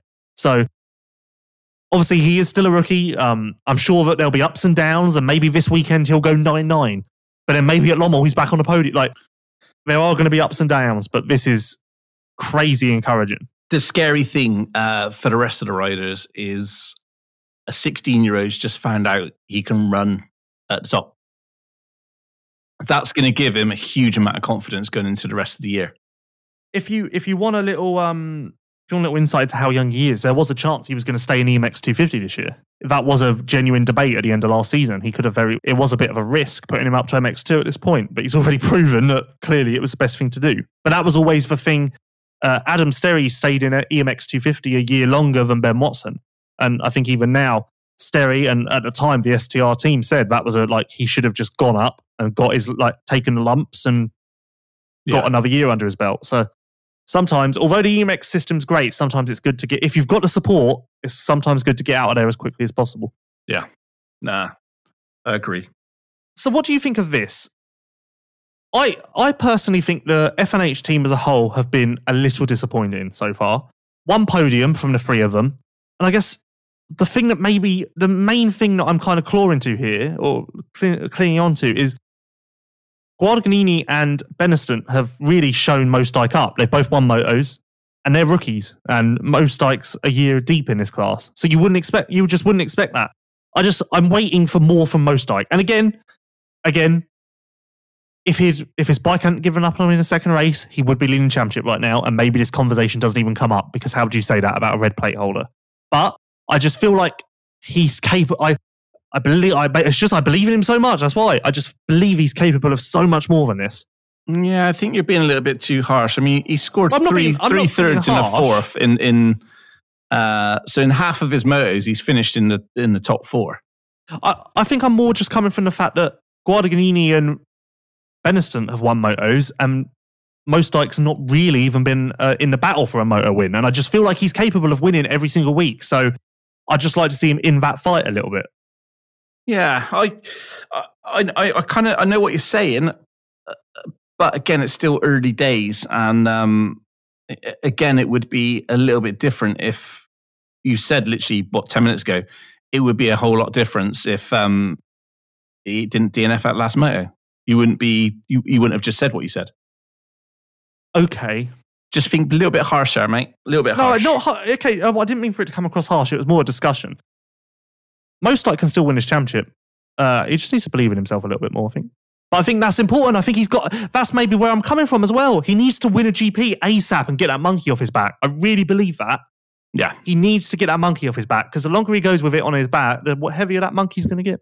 It's going to have more races to eat, and then there you go. Yeah, I think as a team, they got Boisramé in fourth, uh, Van Moosdijk in fifth, and I don't even know where. Uh, where is Tell he? you what, props to Haarup because Where, he where is Haarup? In, oh, I don't know, but he- thirteenth. he rebounded in a big, big way at Oss. Like that was solid, and I think that is what Haarup can do. Okay, the first three rounds were rough, but it's still in there. If he can have a few, if he can get through this four race stretch and continue posting top tens like that, then that'll do a lot for him moving forward. He just needs to avoid the knocks. That's basically it. Let's give him some momentum for the first time in his life, and let's see what he can do with that. Conrad had a big practice crash a week ago at Lommel. So he was coming in behind the eight ball a little bit, but um, the 13th in the second moto was encouraging. Started from outside the top 20 both times. So that's a problem. But, What do you think that is? There's obviously something not quite right there. well, he's never been a good starter, is he? It's not, this isn't a new thing. No, but usually in sand, he's able to come through. Yeah, but it wasn't, that's what I mean. It's, it wasn't, the, it wasn't Lommel. It was tight, twisty, hard to pass. And also, as I said, he had a big practice crash, like a big, big practice crash a week ago. So he wasn't 100% either. So that second moto, okay, first moto, I'm sure he would have wanted more than that. But nothing wrong with that second moto. That's encouraging. And if he can just get healthy, sort out his starts, and gets same thing, give him some momentum. Let's let's see what he can do with some momentum because he's never had that in his life, and that's invaluable. Stephen Stefan Rubini didn't race second race. Um, he's obviously coming off of a broken back in the winter, and uh, his EMX 250 teammate Emil Weckman broke his back or broke a vertebrae. Nothing serious. I don't think he needs surgery. Uh, like nothing, nothing that bad. But he didn't feel comfortable on the track. He didn't feel safe on the track, so he opted to not race the second moto. Given all of that, and uh, Honda supported his decision, so that's why he didn't race a second race. Um, I I interviewed uh, Gianluca Facchetti or John Luca Facchetti. I don't know how you say Gian. Gian, Gianluca. Oh well, that's a shame. I said his name wrong. Oh well, you win some and you lose some. You win some and you lose some. Uh, he's had. He said he's had quite a few bike problems with the uh, Asamoah team. Being trained by Davide Guarneri, actually, first time he's not been on like a factory level team. He said, which is interesting because he obviously considers Hutten to be that high level. And yeah, he just said he's getting used to that. He's had a few problems. He just wants to be top fifteen consistently at the moment, and then he'll be happy. Also mentioned that Cairoli believes in him so much, and I was like, oh, because you don't really see those two together anymore, do you? Uh, well, they're still under uh, Cairoli's uh, management company, Neox. Yeah, but I just feel like you, like you, a couple of years ago, those two were inseparable, and you don't really see them together anymore. But he said Cairoli still believes in me so much, and I was like, oh, that's nice. Yeah, cool. That's really cool. I really like uh, uh, Gianluca or John Luca. Um, I've, every time I'm, I'm, I'm at a GP, always says hello. His dad always says hello. They're just really nice people. You know, just super approachable, um, funny. So yeah, real nice, real nice, real nice guy. Uh, Ashton Dickinson, I expected more from Ashton the weekend. Obviously, Conrad's teammate. But why? Why? Like, okay, this sounds harsh, but why would you? Uh, because he's he's pretty handy in the sand. Yeah, but he's a fill-in rider. If he was capable of top tens, he would have been signed in the winter. This is this sounds like I'm bashing him, but I'm more saying like, don't get ahead of yourself with your expectations because he is a fill-in rider. Okay. Uh, I, st- I still expected him to um, to be around about sort of 13th, 14th. Yeah, but that's his career best result, so that's a lot. That's a big ask. Hmm. Well, high expectations. Well, you are nice. Längenfelder, we've seen a glimpse of Längenfelder. Was it race one? Yeah, he led for a lap. Yeah. And then it kind of went downhill from there. Längenfelder is super young as well. More young, like only a tick older than um Kay de Wolf. Yeah, so yeah. I think people forget that. So that's uh that's worth that's worth thinking about. Hofer, what was Hofer like the weekend? He'll be on the podium soon as well. There's the young guns are really like sort of like Isak Gifting as well. They're all kind of making steps a little bit and kind of um. What's Hofer fourth in in race one? Was he fourth, fifth? Yeah, just similar thing, consistency and all that. But um, uh, Längenfelder was out at the second race with a bike problem after crashing with someone. Um, a lot of crashes at the weekend, way more than any other round this year. I, Isak Gifting posted two decent results after a bit of a, uh, struggle this year so far. Uh, coming off yeah, injury, that, mate. Oh, sorry. Um, yeah, yeah. No, he's he's uh, came into the season injured, so and he crashed again at Russia. So those lumps and bumps had to heal themselves at some time. There are. Oh no, there's eight there's eight different nationalities in the top eight of MX2 at the weekend. The first repeat nationality was Australia of all nations. Hmm. There we go. Seems like a stat. When was the last time there was eight different nationalities in the top eight of MX2? Yeah. You got Belgium, Australia, Netherlands, France, Austria, Sweden, Spain, Denmark. A lot of uh, quite variance there. So before we move on to Leatt, ask Vice anything. Percentages. I'll go first because I think you struggle to understand what I mean.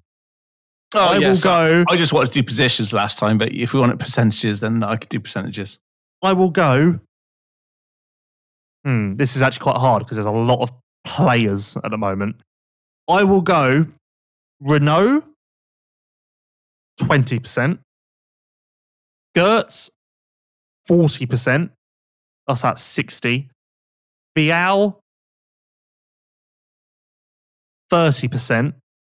I'm, I'm, I can't. I'm struggling to let go. That's ninety percent. Yeah. Is it? Yeah.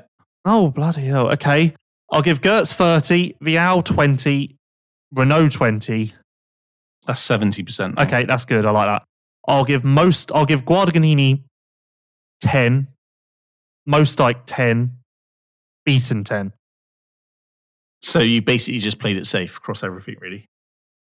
Uh, no, I've I've not given Fernandez or Boisramé third and fourth in the points anything. Instead, I've given a high percentage to the rider in sixth, and a, and the rider, and I've given a high percentage to the. I've given my highest percentages to the rider in sixth and the rider in fifteenth, who's ninety-one points down. So I don't know how safe that is, James. Okay, I will go. Uh, I'm going to go Vialle 40, Geerts 20, Renaux 30, That's ninety. and then uh,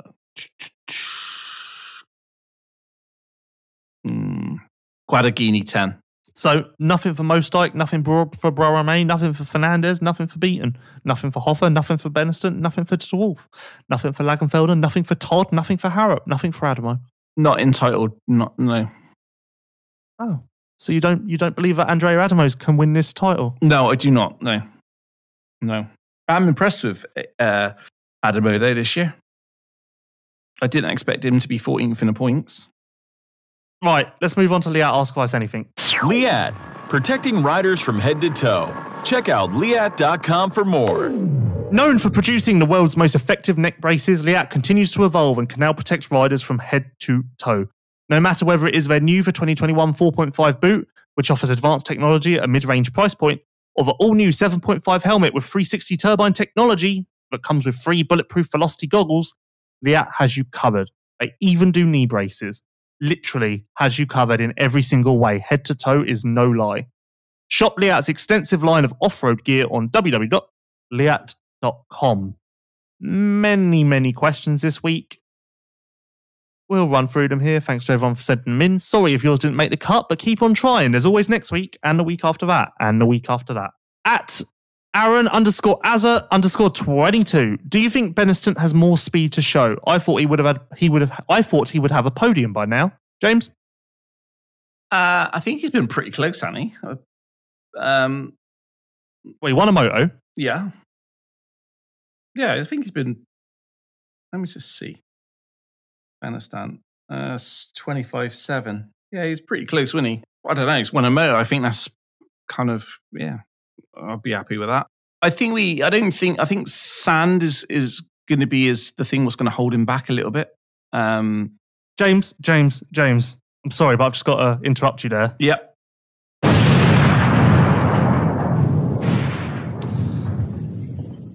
I've just had a text that episode one of the Against Odds series is available on the Fuel TV app right now. What? Someone has someone has just sent me a photo me a photo of me on their TV saying you're on Fuel TV. So what? episode one, uh, I think you can get a seven day free trial on Fuel TV, so you can watch episode one using that. It'll be on YouTube and that later in the year, I think. So yeah, seems on Fuel TV. Exciting times. Interested to see what people think. Seven day free trial, Fuel TV. You can get it in any country. It's available on other things in different channels and uh, terrestrial terrestrial TV in certain countries, but worldwide, Fuel TV. Get on it. Get on it. Search against all odds and find episode one. Let me know what you think. Oh, Uh, and that, oh as you heard, I found it. well, that was quick. Have you got a subscription? No, just gone like literally. If you go to https plus plus.fuel.tv, it's actually uh, there, new on Fuel TV, against all odds. MXGP. What you heard there was the bombshell. The bombshell? Yes, the Planet Moto bombshell. Escaping everyday life and riding in Spain has never been better, and you can still experience that right now. Planet Moto have packages available for 2022 available now. Get booking because they are going fast. Uh, yep. Would you believe it? A company as popular as Planet Moto, who are offering the experience of a lifetime, spaces are going fast. You should have figured that one out for yourself. Get on it and figure and uh, inquire about the Planet Moto Academy, which will help take your preparation for the 2022 season to the next level. Get involved. Hit tracks like Red Sand as soon as possible by visiting planetmoto.co. Any level, any ambition, whatever you want. Go to Spain, visit Planet Moto. Whether you want to prepare for the season as a professional, whether you want to have a roll around and live life to the full, Planet Moto Holidays is where you need to go. Sorry, James, you were saying? I just You can't remember, can you? I'm just so excited. I'm so excited. Um, if should we explain what what, this is? Oh, we'll do it later. We'll do it later. Really? Yeah, because we're in the middle of something. Oh, I'm just excited about this now.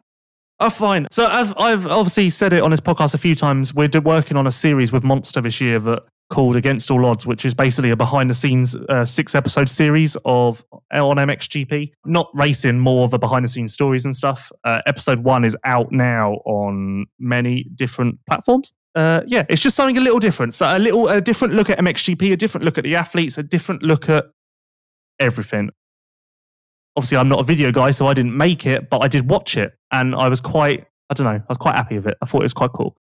James, you watched it. Yeah, it's awesome. Um, You've never, you've never been shy with calling anything your employees have done shit before, so I'll take your honest opinion. no, I think uh, I think the, the guys have absolutely smashed out of the park on this one. We've all been waiting for um, a TV series on motocross, and uh, you know the first one's forty-one. I think it's forty-one minutes. No, it's 24. Oh, they've listed it as forty-one. They must have added some oh stuff no! in. Oh no! Oh. But absolutely fantastic for us to have a, a TV series on MXGP.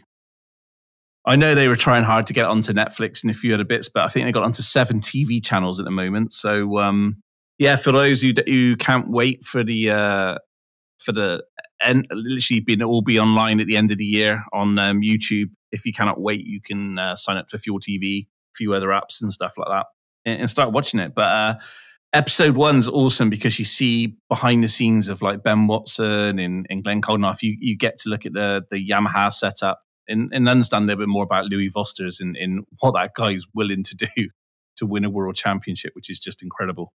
Okay, just to clarify, for some reason, last year we did a pilot, which was which we would admit wasn't very good because we we filmed it in a day. we had one day to film a pilot, just a kind of a concept thing. Fuel TV has somehow listed that as episode one. What you want to do is watch episode two because that is actually episode one. Just FYI, I will speak Ah. to Fuel TV and I will sort that out. Okay. Well, there we go then. That's why. But yeah, sorry for interrupting. S- Sound the panic button.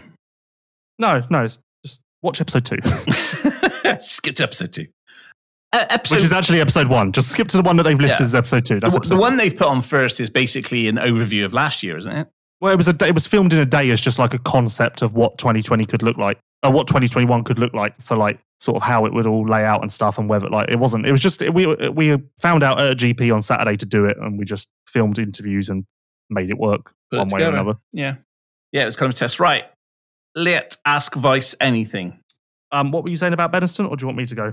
Benistant, I was going to say, should we have seen a podium? Uh, no, not really.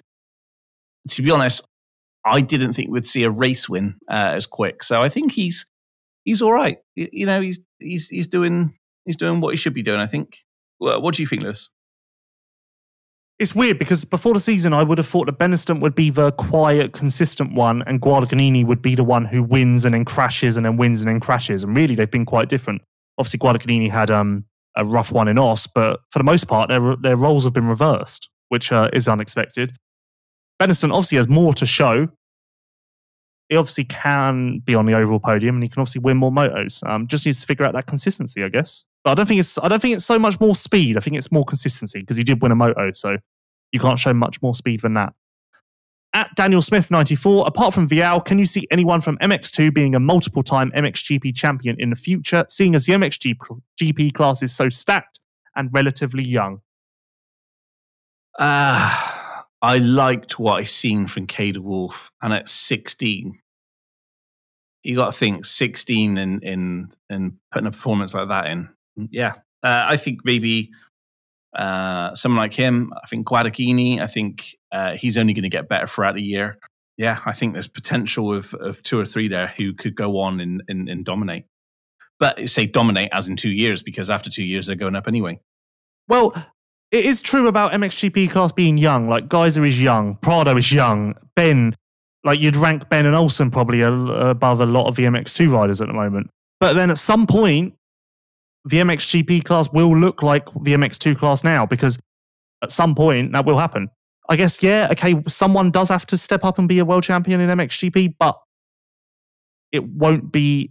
So no one, no one in the MX2 class at the moment, bar maybe Vialle, is going to dominate or reel off multiple titles or anything like that.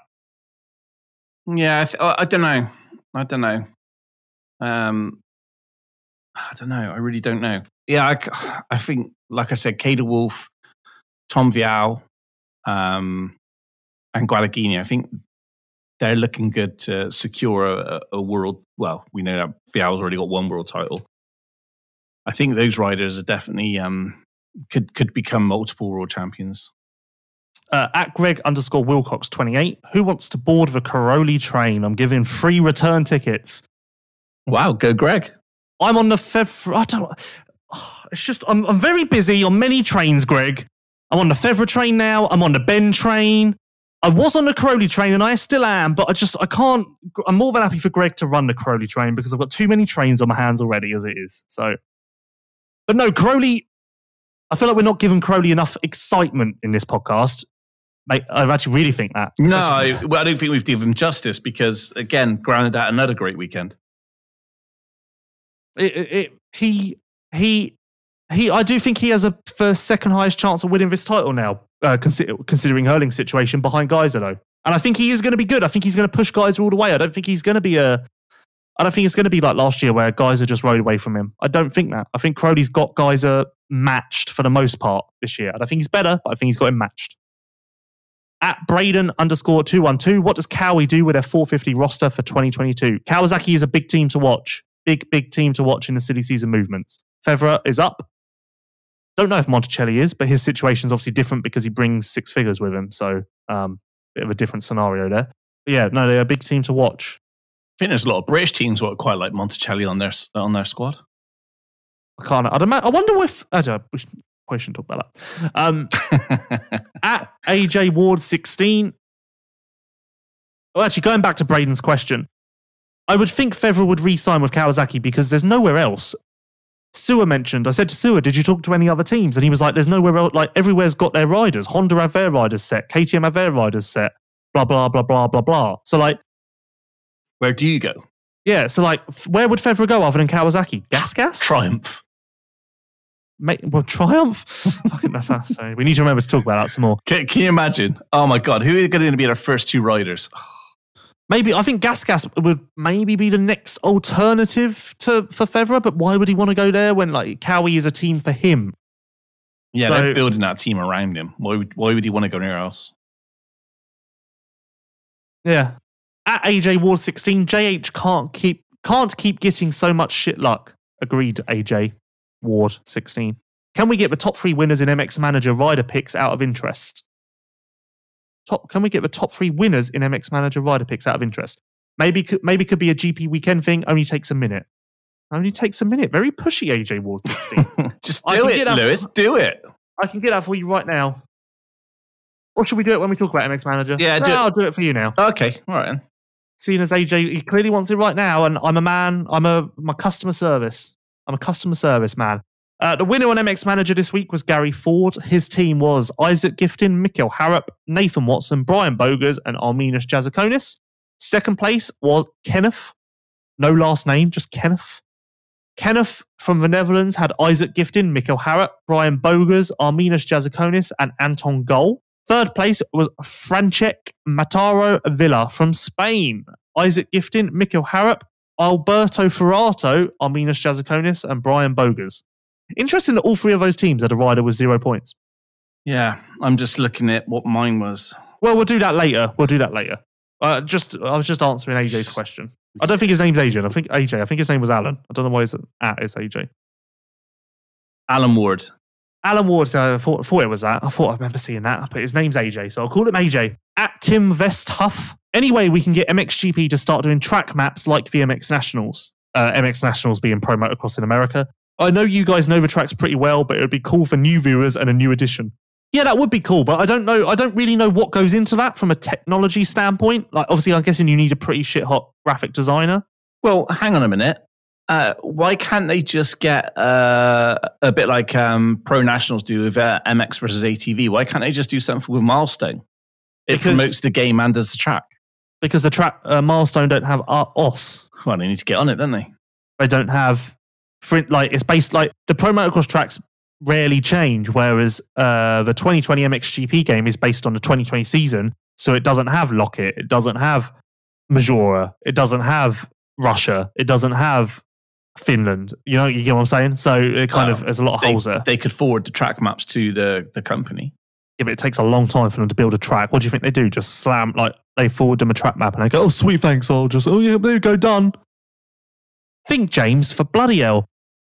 It's, it's, it's computer generated, Lewis, and it's already got everything in there. It's just basically calculations. Yeah, but all MXGP have is a map, like a two, like a paper bit of map. They don't have a, they don't have a 3D scaled model. I'm not They just saying have that they have, but they surely they've got a map which basically says jump, not jump, and everything else. Yeah, you've got to build that from scratch if you're that. milestone.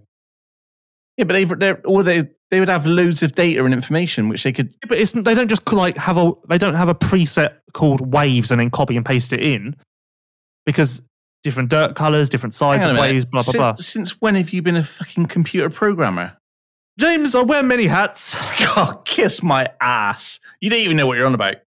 No, I feel like you don't know what you're No, on no, about. but, like you know what if you're on about. anyone out there has ever designed a game, tell us who's right. Uh, well, why don't you tell the people about the time that you thought uh, MX Simulator was MX Stimulator? Oh, he's he's good. We, haven't had this from James in a while. We haven't had this from James for a while. Very defensive. Suddenly, he doesn't. He doesn't. His defense mechanism is coming out again. No, not at Remember, all. we dis- we discussed James's not at defense When it comes to years ago. when it comes to anything computers, um, then uh, bet on me all yeah, day. but my point my point is MXGP have a drawn map essentially. That that for, for Milestone to take turn that into an animated track map would take weeks, maybe months of work. Because these pe- these companies have dedicated track builder teams because it takes that long. You know this for a fact. I know this for a fact. I don't know what you think. I don't know how you think they build tracks like it's a two second job. No. Well, I think they've made it more more uh, work than it is. 'cause Well- they just need well- to c- just c- control C, control V that shit. Thanks, Tim. Now me and James have fallen out. At Steve Great Dement question, one five eight. At Steve Dement one five eight. On a scale of one to ten, can you rate how unlucky JH eighty four is? I will go eighty four. yes. Uh, I yeah. I'm sure there's a lot of people out there what would like to be him. Uh, probably not for his luck though. Steve Dement also asked, as it stands right now, how easy is it going to be to get to the nations? I don't know if where Steve's from. If you're from England, uh, English people are banned from Italy at the moment, so That's great. That's not looking good for you. You can drive though. You can drive. If you're if you're if if it stands if you're British listening to this and as it stands it stands as it does as it does right now with British people banned from Italy, you can drive and it actually says on the government website people who drive in aren't required aren't susceptible to the same restrictions and requirements. How ridiculous is that though?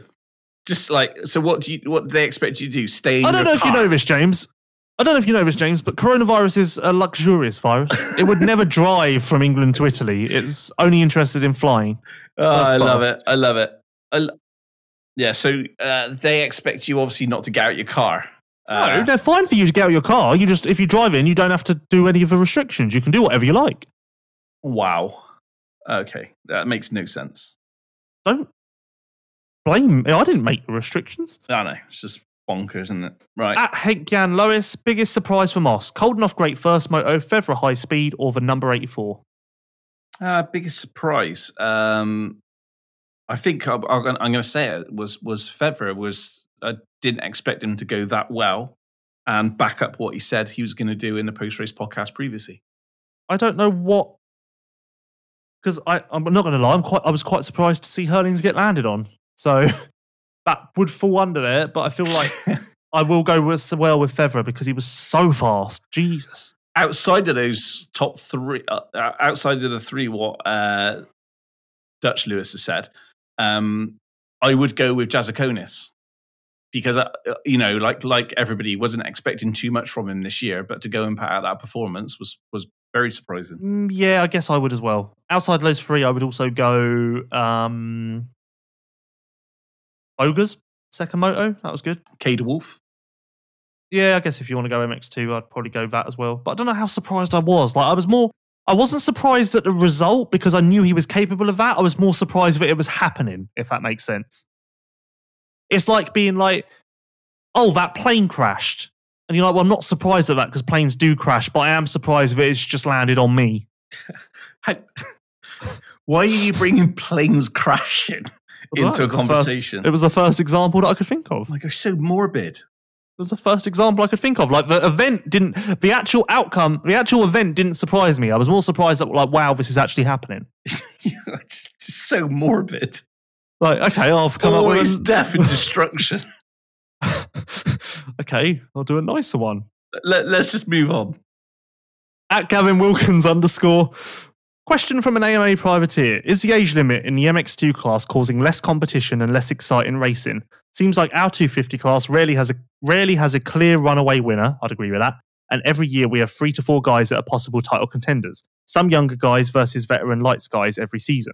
I think that I think that is there is some truth to that because I think you have a class that's limited to 23.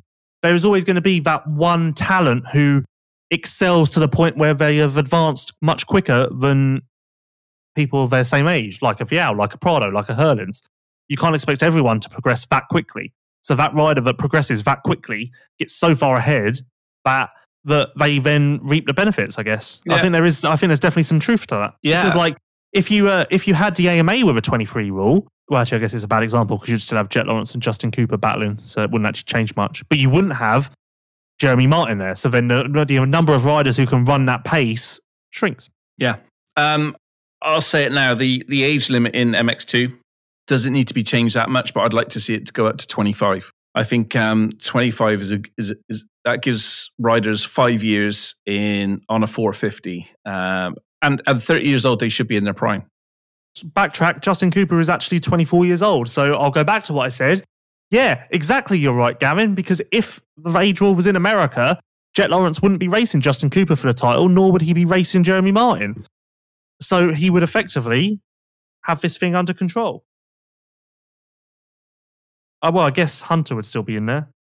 Yeah, Hunter's 22, so it'd be the Hunter and Jett show, and that's and that would be that. So, um, yeah, there, there you go. There's actual figures to back that up, I guess.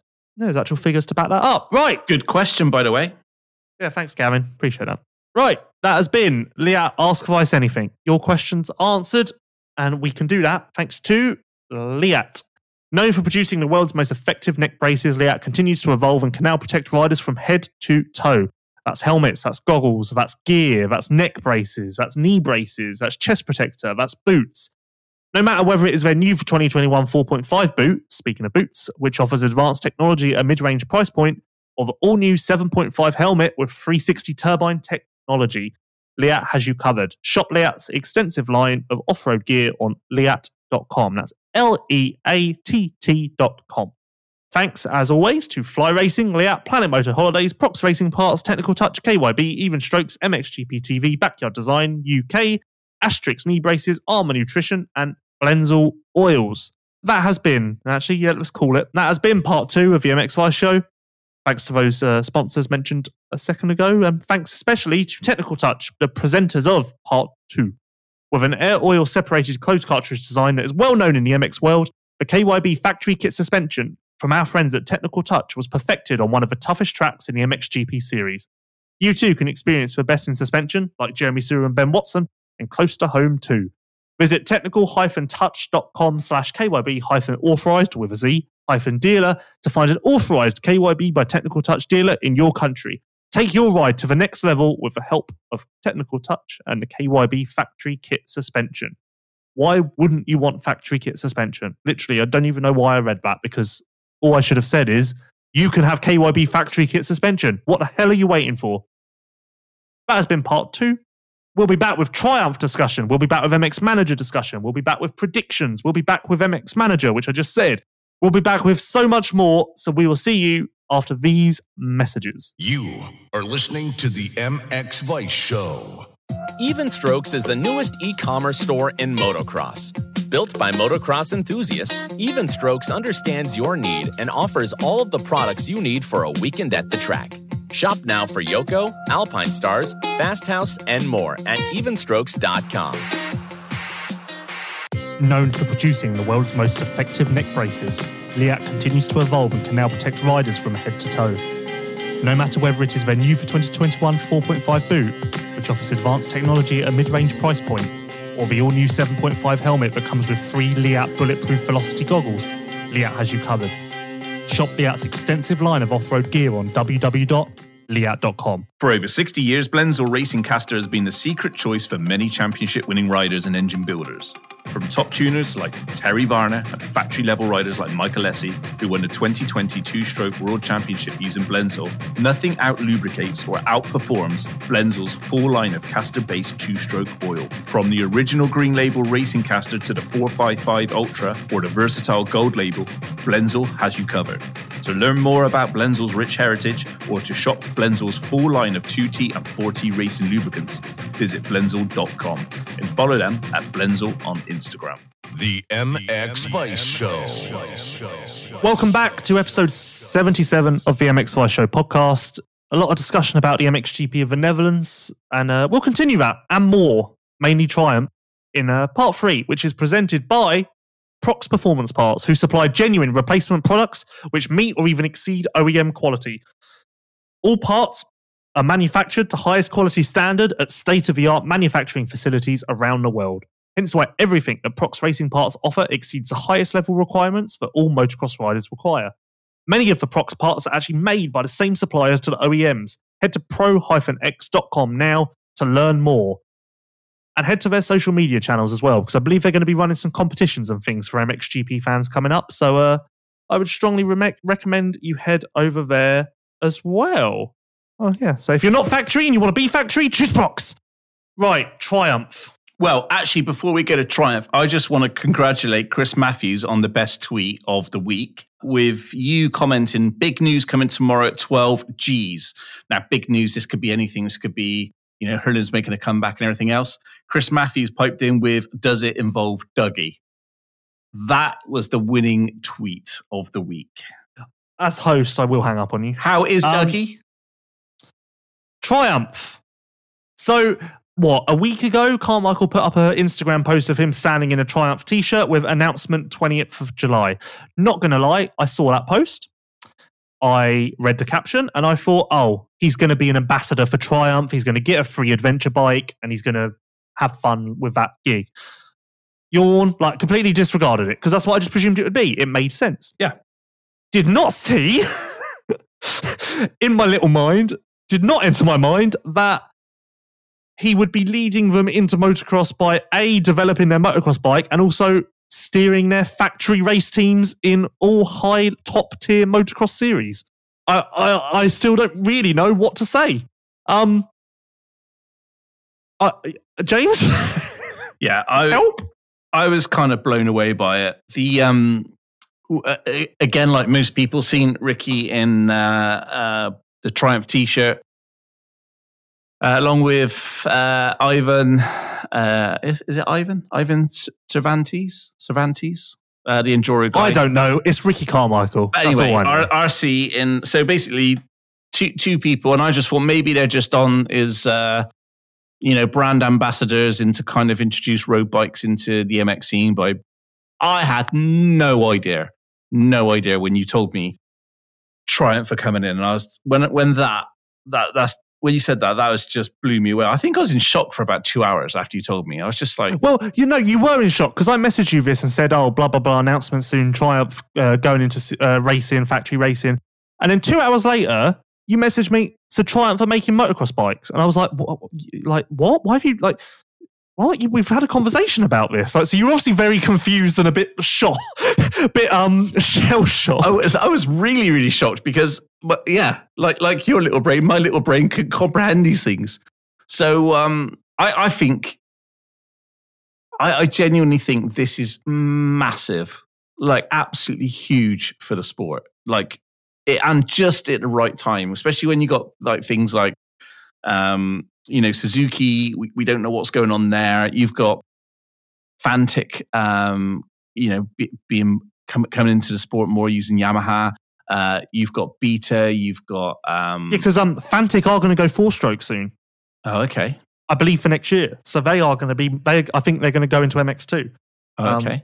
So that yeah, just to support your point. So yeah, so with all with all these new brands, I just just having a brand new brand coming in from what's predominantly been road and now coming into MX and Enduro, I just think is is huge. And I'd love to know how and why this happened. Have they looked at kind of KTM as, as progress and just thought, actually, we've got the infrastructure here. Why why don't we do it? I'd, I'd love to, as this story unfolds. I, I, I can't wait to be able to ask those questions or find out the answers as to how how this happened because it, interestingly we've kind of we've seen that uh, a, friend of ours uh, gina she used to work uh, she used to be the uh, pr uh, for um, uh, rch suzuki. She left and came over to work in europe um, working for alpinestars.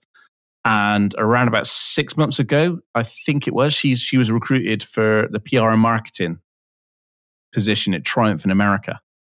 And uh, you know you can see why now. They they brought someone in super experienced within motocross and then all this is just unfolded. So they they've been working on this for for a considerable amount of time. And then i think dave edwards from uh, former uh, running uh, husqvarna in the uk he's now on board at triumph. So yeah, they're they're ahead of the ahead of the game at the moment. They've, it sounds like they've been planning this for a long time. They're starting to move certain pieces and getting some really good people into the business from the off road world. So I think it's super exciting. It's going to open up more job opportunities, pump more money into the sport, and they're on about having an AMA Supercross team. Uh, you know, a, an MXGP factory team, and this is insane.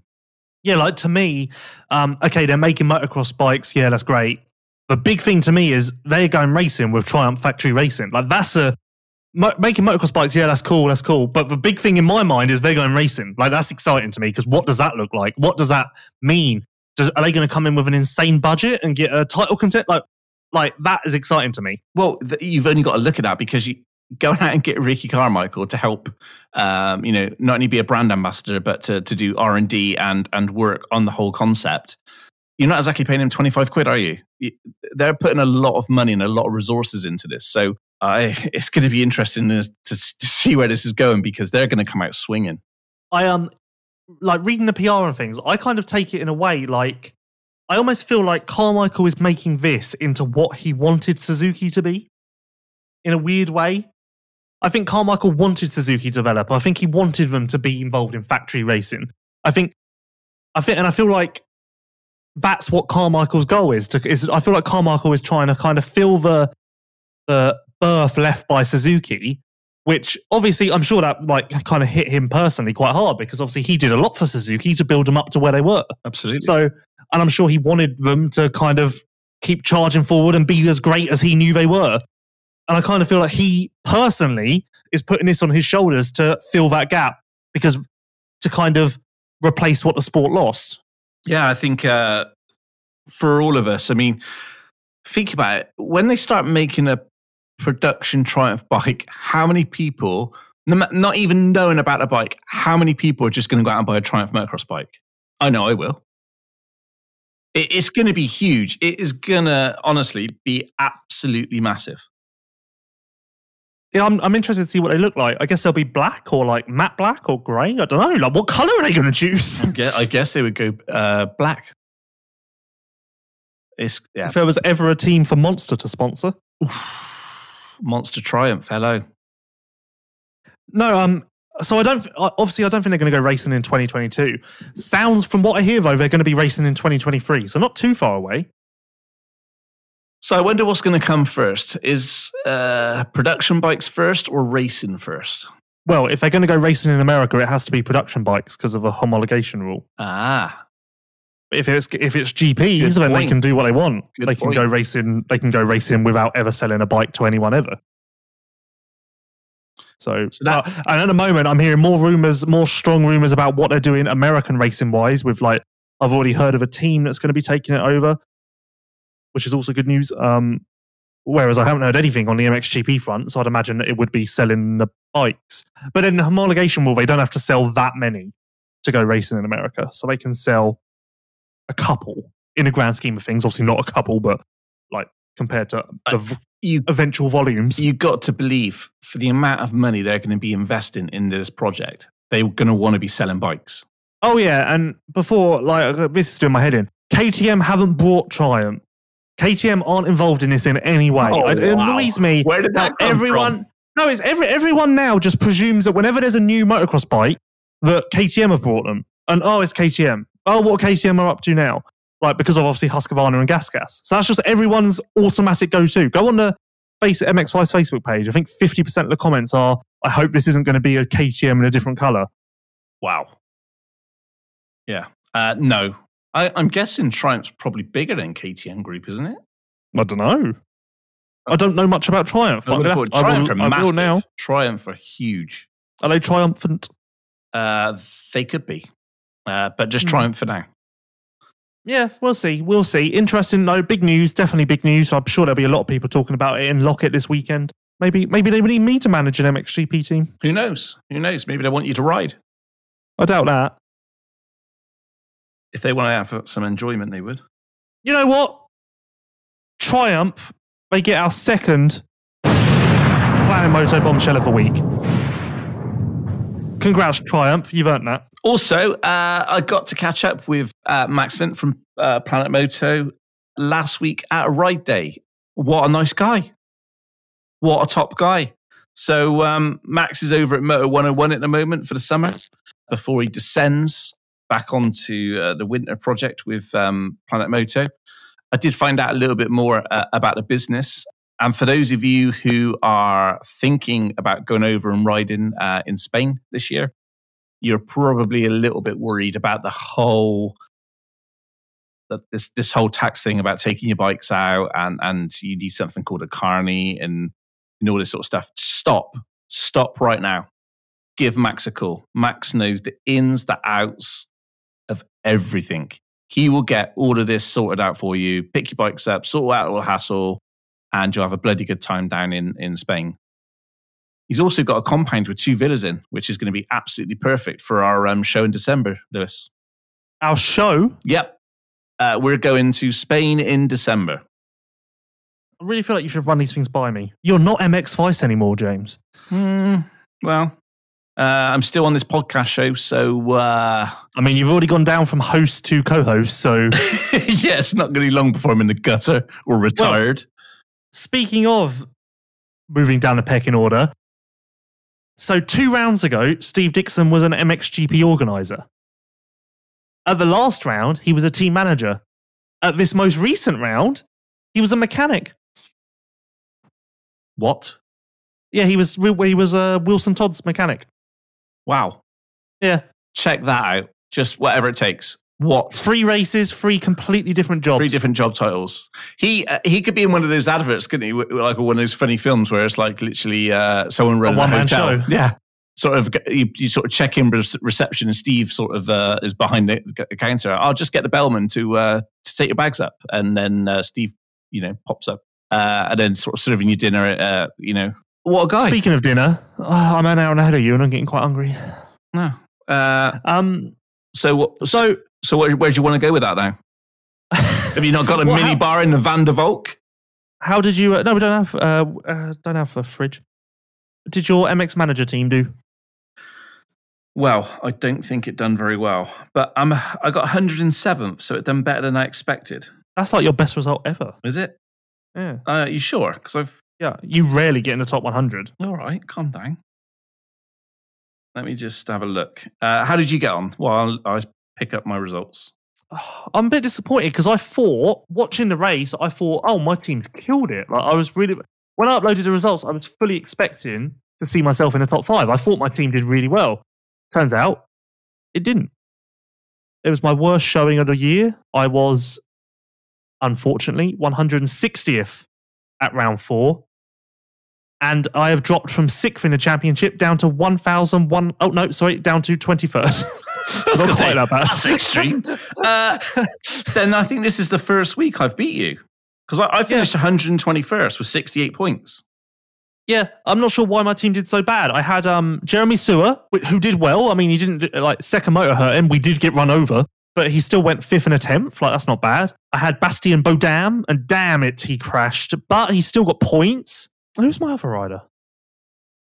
Who was my other rider? I can't remember who my other rider was, but my other rider did well as well. So I was like, "Oh, sweet! Like, this is this is this is amazing. This is going to be good." And nope, not so much. So that disappointed me. But 23rd in the championship, I am, let's see here, 253 points. I am, oh, I'm 26 points down on uh, the leader now. So I am officially a moto behind. I, I'm now at 107th. Hmm. So uh, a little bit. Wait, so you're telling me you finished 107th at round four and, and 107th in championship? Uh, I finished uh, 121st in round Oh. four uh, and 107th now in the championship, which I'm pretty pleased with. Leading the way is Matar- Mataro 49, followed by Hawkstone MX, followed by Nifo, followed by Team T9, followed by Team Brap, followed by Miguel Rosado 29, followed by Larks Factory Zero, followed by GDM Racing Team 17, followed by Team Brap, but not as many Braps, just Brap. And then followed by Coop 69. That's your top 10. That is uh, Spain, UK, Netherlands, Croatia, UK, Spain, UK, Netherlands, UK, Netherlands. Well, uh, what's interesting is if you've not done MX Manager yet, uh, first, why? If you listen to this, get on it. It's it's real good fun because, and it's never too late because there's uh, you can win vouchers every round. But Hawkstone MX and Ma- Mantaro, they both clocked up hundred points in this round, and that is, I think, elevated them to top five. Well, one's le- leading. Well, a lot, yeah, because I was up That's a there after round three. points- That's a massive points turnaround. A lot of the people who were, uh, who a lot of the people who were in the top six after round three are gone, are like dropped way back, like myself. Yeah. I'm not really sure how. Like, there's such a change. Like, um, MX Racing FR, he was. I remember he was around me. Someone That's I watched out Nico from um, France. Okay, brilliant. Yep. Thanks for that. Um, Yeah, you, you got to be in the know, Lewis. it's just Uh, it's pointless bit of information. I don't know who's in my team. Can you see who's in my team now? Who I picked? I can, but it would take me a little while. So Oh, I'm not okay, going forget to. that then. Uh, I was just interested. I think I went for Van Moosdijk. Um, who did I go with? Van Moosdijk. Oh, there was a and there was a couple of MXGP riders who were cheap. I think Bogers was one. Um, and it must have been somebody else. Might have been Jasikonis. Maybe it's Jasikonis. Yeah, I think it was Jazz- Jasikonis. Maybe I didn't have Monticelli. Uh, Jasikonis, Roan Van Moosdijk, and I think that all added up to exactly 10 million. Look at you go. Nah, there we go. Well, uh, I'm gunning for you now. I, I want that. Uh, I, I just want to beat you, really. So that's all I care about. Actually, on my holiday, done MX Manager. That is impressive because every other year you normally don't bother. So I'm, I'm impressed to see the effort. But do you know what that effort, where that effort's come from? Uh, where? I knocked you off as host of the MX Vice show, and now look, yeah, I've da- what I've done is I've, I've knocked you off your pedestal. I've dangled the carrot in front of you, and now you're putting in some effort. No, no, about time in it, I guess.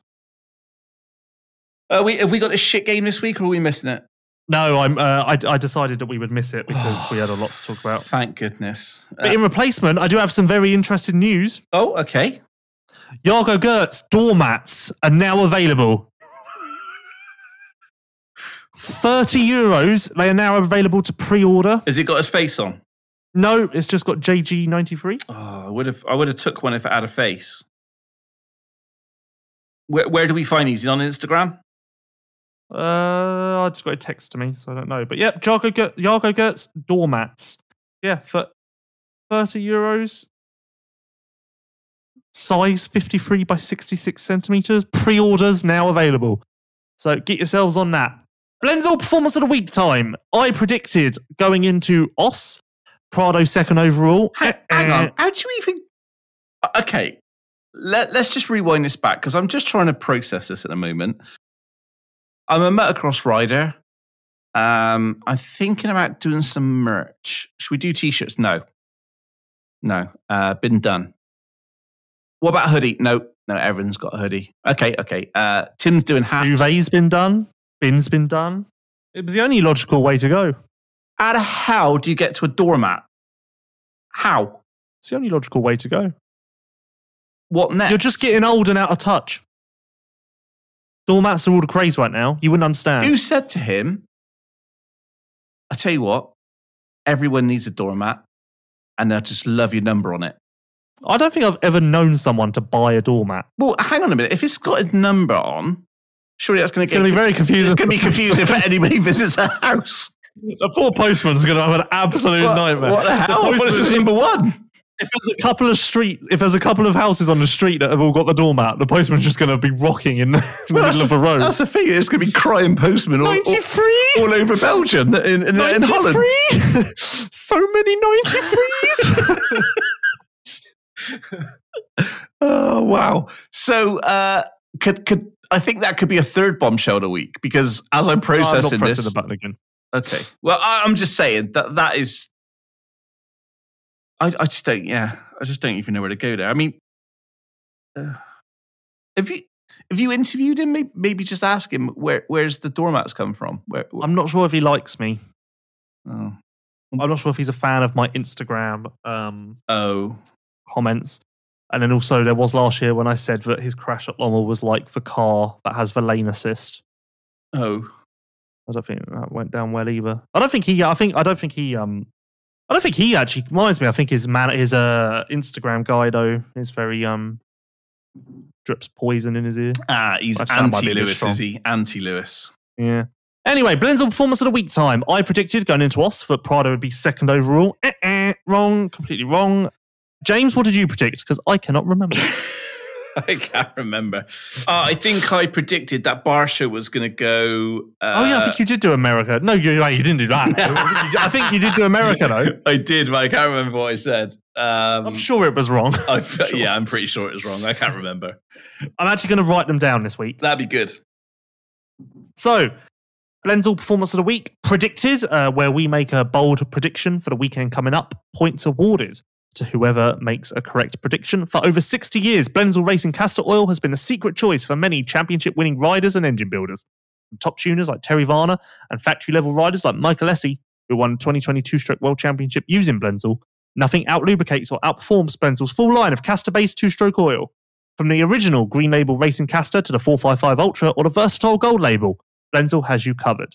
To learn more about Blendzall's rich heritage or to shop for Blendzall's full line of two stroke and four stroke racing lubricants, visit blendzall.com or follow at Blendzall on Instagram. That is B L E N D Z A L L, Blendzall. Going into Loket then and Washougal, what would what have you got for us prediction wise? Anything enough something bold, something exciting? Something bold, something exciting. Or Shugal. Uh, I am going to say that. Hmm. Hmm. It's hard to know, really, isn't it? Hard to. Hmm. Can I do. No, I better not do that. Uh, I'm going to go. I was going to go Tomac 1 1. Can I have Tomac 1 1? Sure. Yeah? You always do America. Why do you always do America? Because I try and think about. Uh, I try and think about um, MXGP, but there's not really any crazy out there performances, is there? Because there's always a crazy out there performance. Okay, I will go. I don't know if you'll accept this because maybe this isn't bold enough. Febvre 1 1. Uh, 1 1, that's a big deal. That's not a 1 3. I got 1 1. Yeah, that's huge actually, because um, you're thinking that he's going to beat Gajser, and I think that's a yeah. You can take that because I don't think that's going to happen.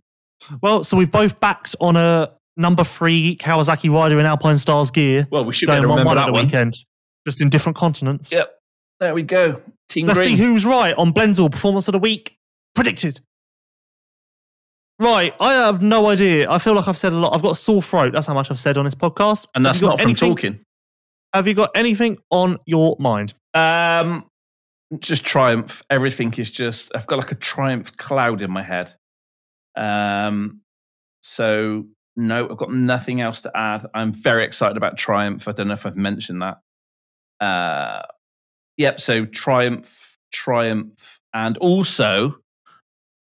I'm actually excited about MXGP and about how that's going to pan out next year because we're going to see a few teams in different colors and stuff. So city season started for me. I'm I'm I'm excited. Is that your final thoughts, or shall I ask you again for your final thoughts? Uh, no, that's it. That's that, that's mine. I'm I'm just uh, banking on uh, my final thoughts would be feel really sorry for Herlings, um, but I'm hoping there'll be a miraculous recovery, and also uh, same for Tom Vialle. You know what? That's my final thought. All fun and games, but Jesus, Herlings has had some bad luck in his career, and not only that, Jesus, did he ride well in that first moto? Just let's let's hopefully he'll be back soon, but let's just acknowledge that G for like whoa, that first moto ride was is going to go down in history. That was unbelievable. So Uh, Yeah. I, I would say props. all fun and games until someone lands on your back. it's it's just I can't believe I just can't believe the bad luck that he has. Like, He's, he's, he's a he's a good guy. He don't deserve it, but hey yo. Right. That's it. Thank you to Fly Racing, Leatt, Planet Moto Holidays, Prox Racing Parts, Technical Touch, KYB, Even Strokes, MXGP TV, Backyard Design UK, Asterisk Knee Braces, Armour Nutrition, and Blendzall Oils. That has been part three of the MX Vice Show. And the final part of the MX Vice Show is brought to you by Prox Performance Parts, who supply genuine replacement products which meet or even exceed OEM quality. All parts are manufactured to highest quality standard at state of the art manufacturing facilities around the world. Hence why everything that Prox Racing Parts offer exceeds the highest level requirements that all motocross riders require. Many of the Prox parts are actually made by the same suppliers to the OEMs. Head to pro-x now to learn more. Want to be factory, but you're not factory? Choose Prox. Uh, and yep, like I said, thank you to Fly Racing. You saw Hitachi KTM fueled by Milwaukee using their gear and the Formula helmets. And keep an eye on Friday when there's big 2020 news from Fly Racing. Thanks to Leatt, F&H, uh, used the gear and the boots. And also, uh, Leatt had a win at the weekend with Rick Elzinga in um, EMX 250 because TBS Conversions KTM also run Leatt gear head to toe. Planet Moto Holidays, get to Spain. Why don't you? Why don't you? Prox Lewis? Racing Parts? Yep. Uh, you just said uh, there'll be a big announcement 2020. Did I? Do you mean 2021? No, I meant 2022. Oh, okay, but you said 2020. I was a little bit confused. Oh, did I? Well, well, Fly Racing announcing big 2020 news Friday. That's what I meant to say. Thank you. Uh, Big Pla- 2020 news. did I say 2020 again? Yeah. What's wrong with you? you just said announced 2020 news. Fly Racing will be announcing big 2022 news. Jesus, I almost did it again.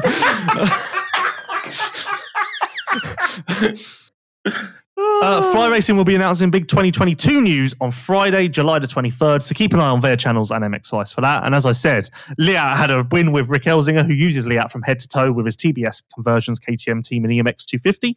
Planet Moto Holidays, head to Spain as soon as you can and ride some of the best tracks that Europe has to offer.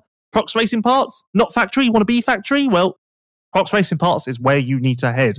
Technical Touch and KYB, the one place where you can get factory kit suspension for your bike, no matter your level, and also it's available in your country. Amazing that the average rider has this available to them. Even strokes, support James. MXGP TV, use that to watch Loket this weekend. Backyard Design UK, Tommy Searle is all about Backyard Design UK. Asterisk knee braces, Tim Gajser won once again in his Asterisk knee braces. Armour Nutrition, uh, Conrad Mewse would have used that after his big practice crash. And Blendzall Oils, who are making a big resurgence in the world of motocross. Uh, that has been episode 77 of the MX Vice show. I'm Lewis Phillips. That's James Burfield. Thanks from us. We will see you next week for a Loket rundown. Thanks for listening. Bye. You are listening to the MX Vice Show. Even Strokes is the newest e commerce store in motocross. Built by motocross enthusiasts, Even Strokes understands your need and offers all of the products you need for a weekend at the track. Shop now for Yoko, Alpinestars, Fast House, and more at evenstrokes.com. Escaping everyday life and riding in Spain has never been better, and you can still experience that right now. Planet Moto still have packages available, plus customizable options with the Planet Moto Academy. If you want to hit the tracks like Red Sand as soon as possible, visit planetmoto.co for more information. Known for producing the world's most effective neck braces, Leatt continues to evolve and can now protect riders from head to toe. No matter whether it is their new for 2021 4.5 boot, which offers advanced technology at a mid range price point, or the all new 7.5 helmet that comes with free Leatt bulletproof velocity goggles, Leatt has you covered. Shop Leatt's extensive line of off road gear on www.leatt.com. For over 60 years, Blendzall Racing Caster has been the secret choice for many championship winning riders and engine builders. From top tuners like Terry Varner and factory level riders like Michael Lessie, who won the 2020 two stroke world championship using Blendzall, nothing out lubricates or outperforms Blendzall's full line of caster based two stroke oil. From the original green label racing caster to the 455 Ultra or the versatile gold label, Blendzall has you covered.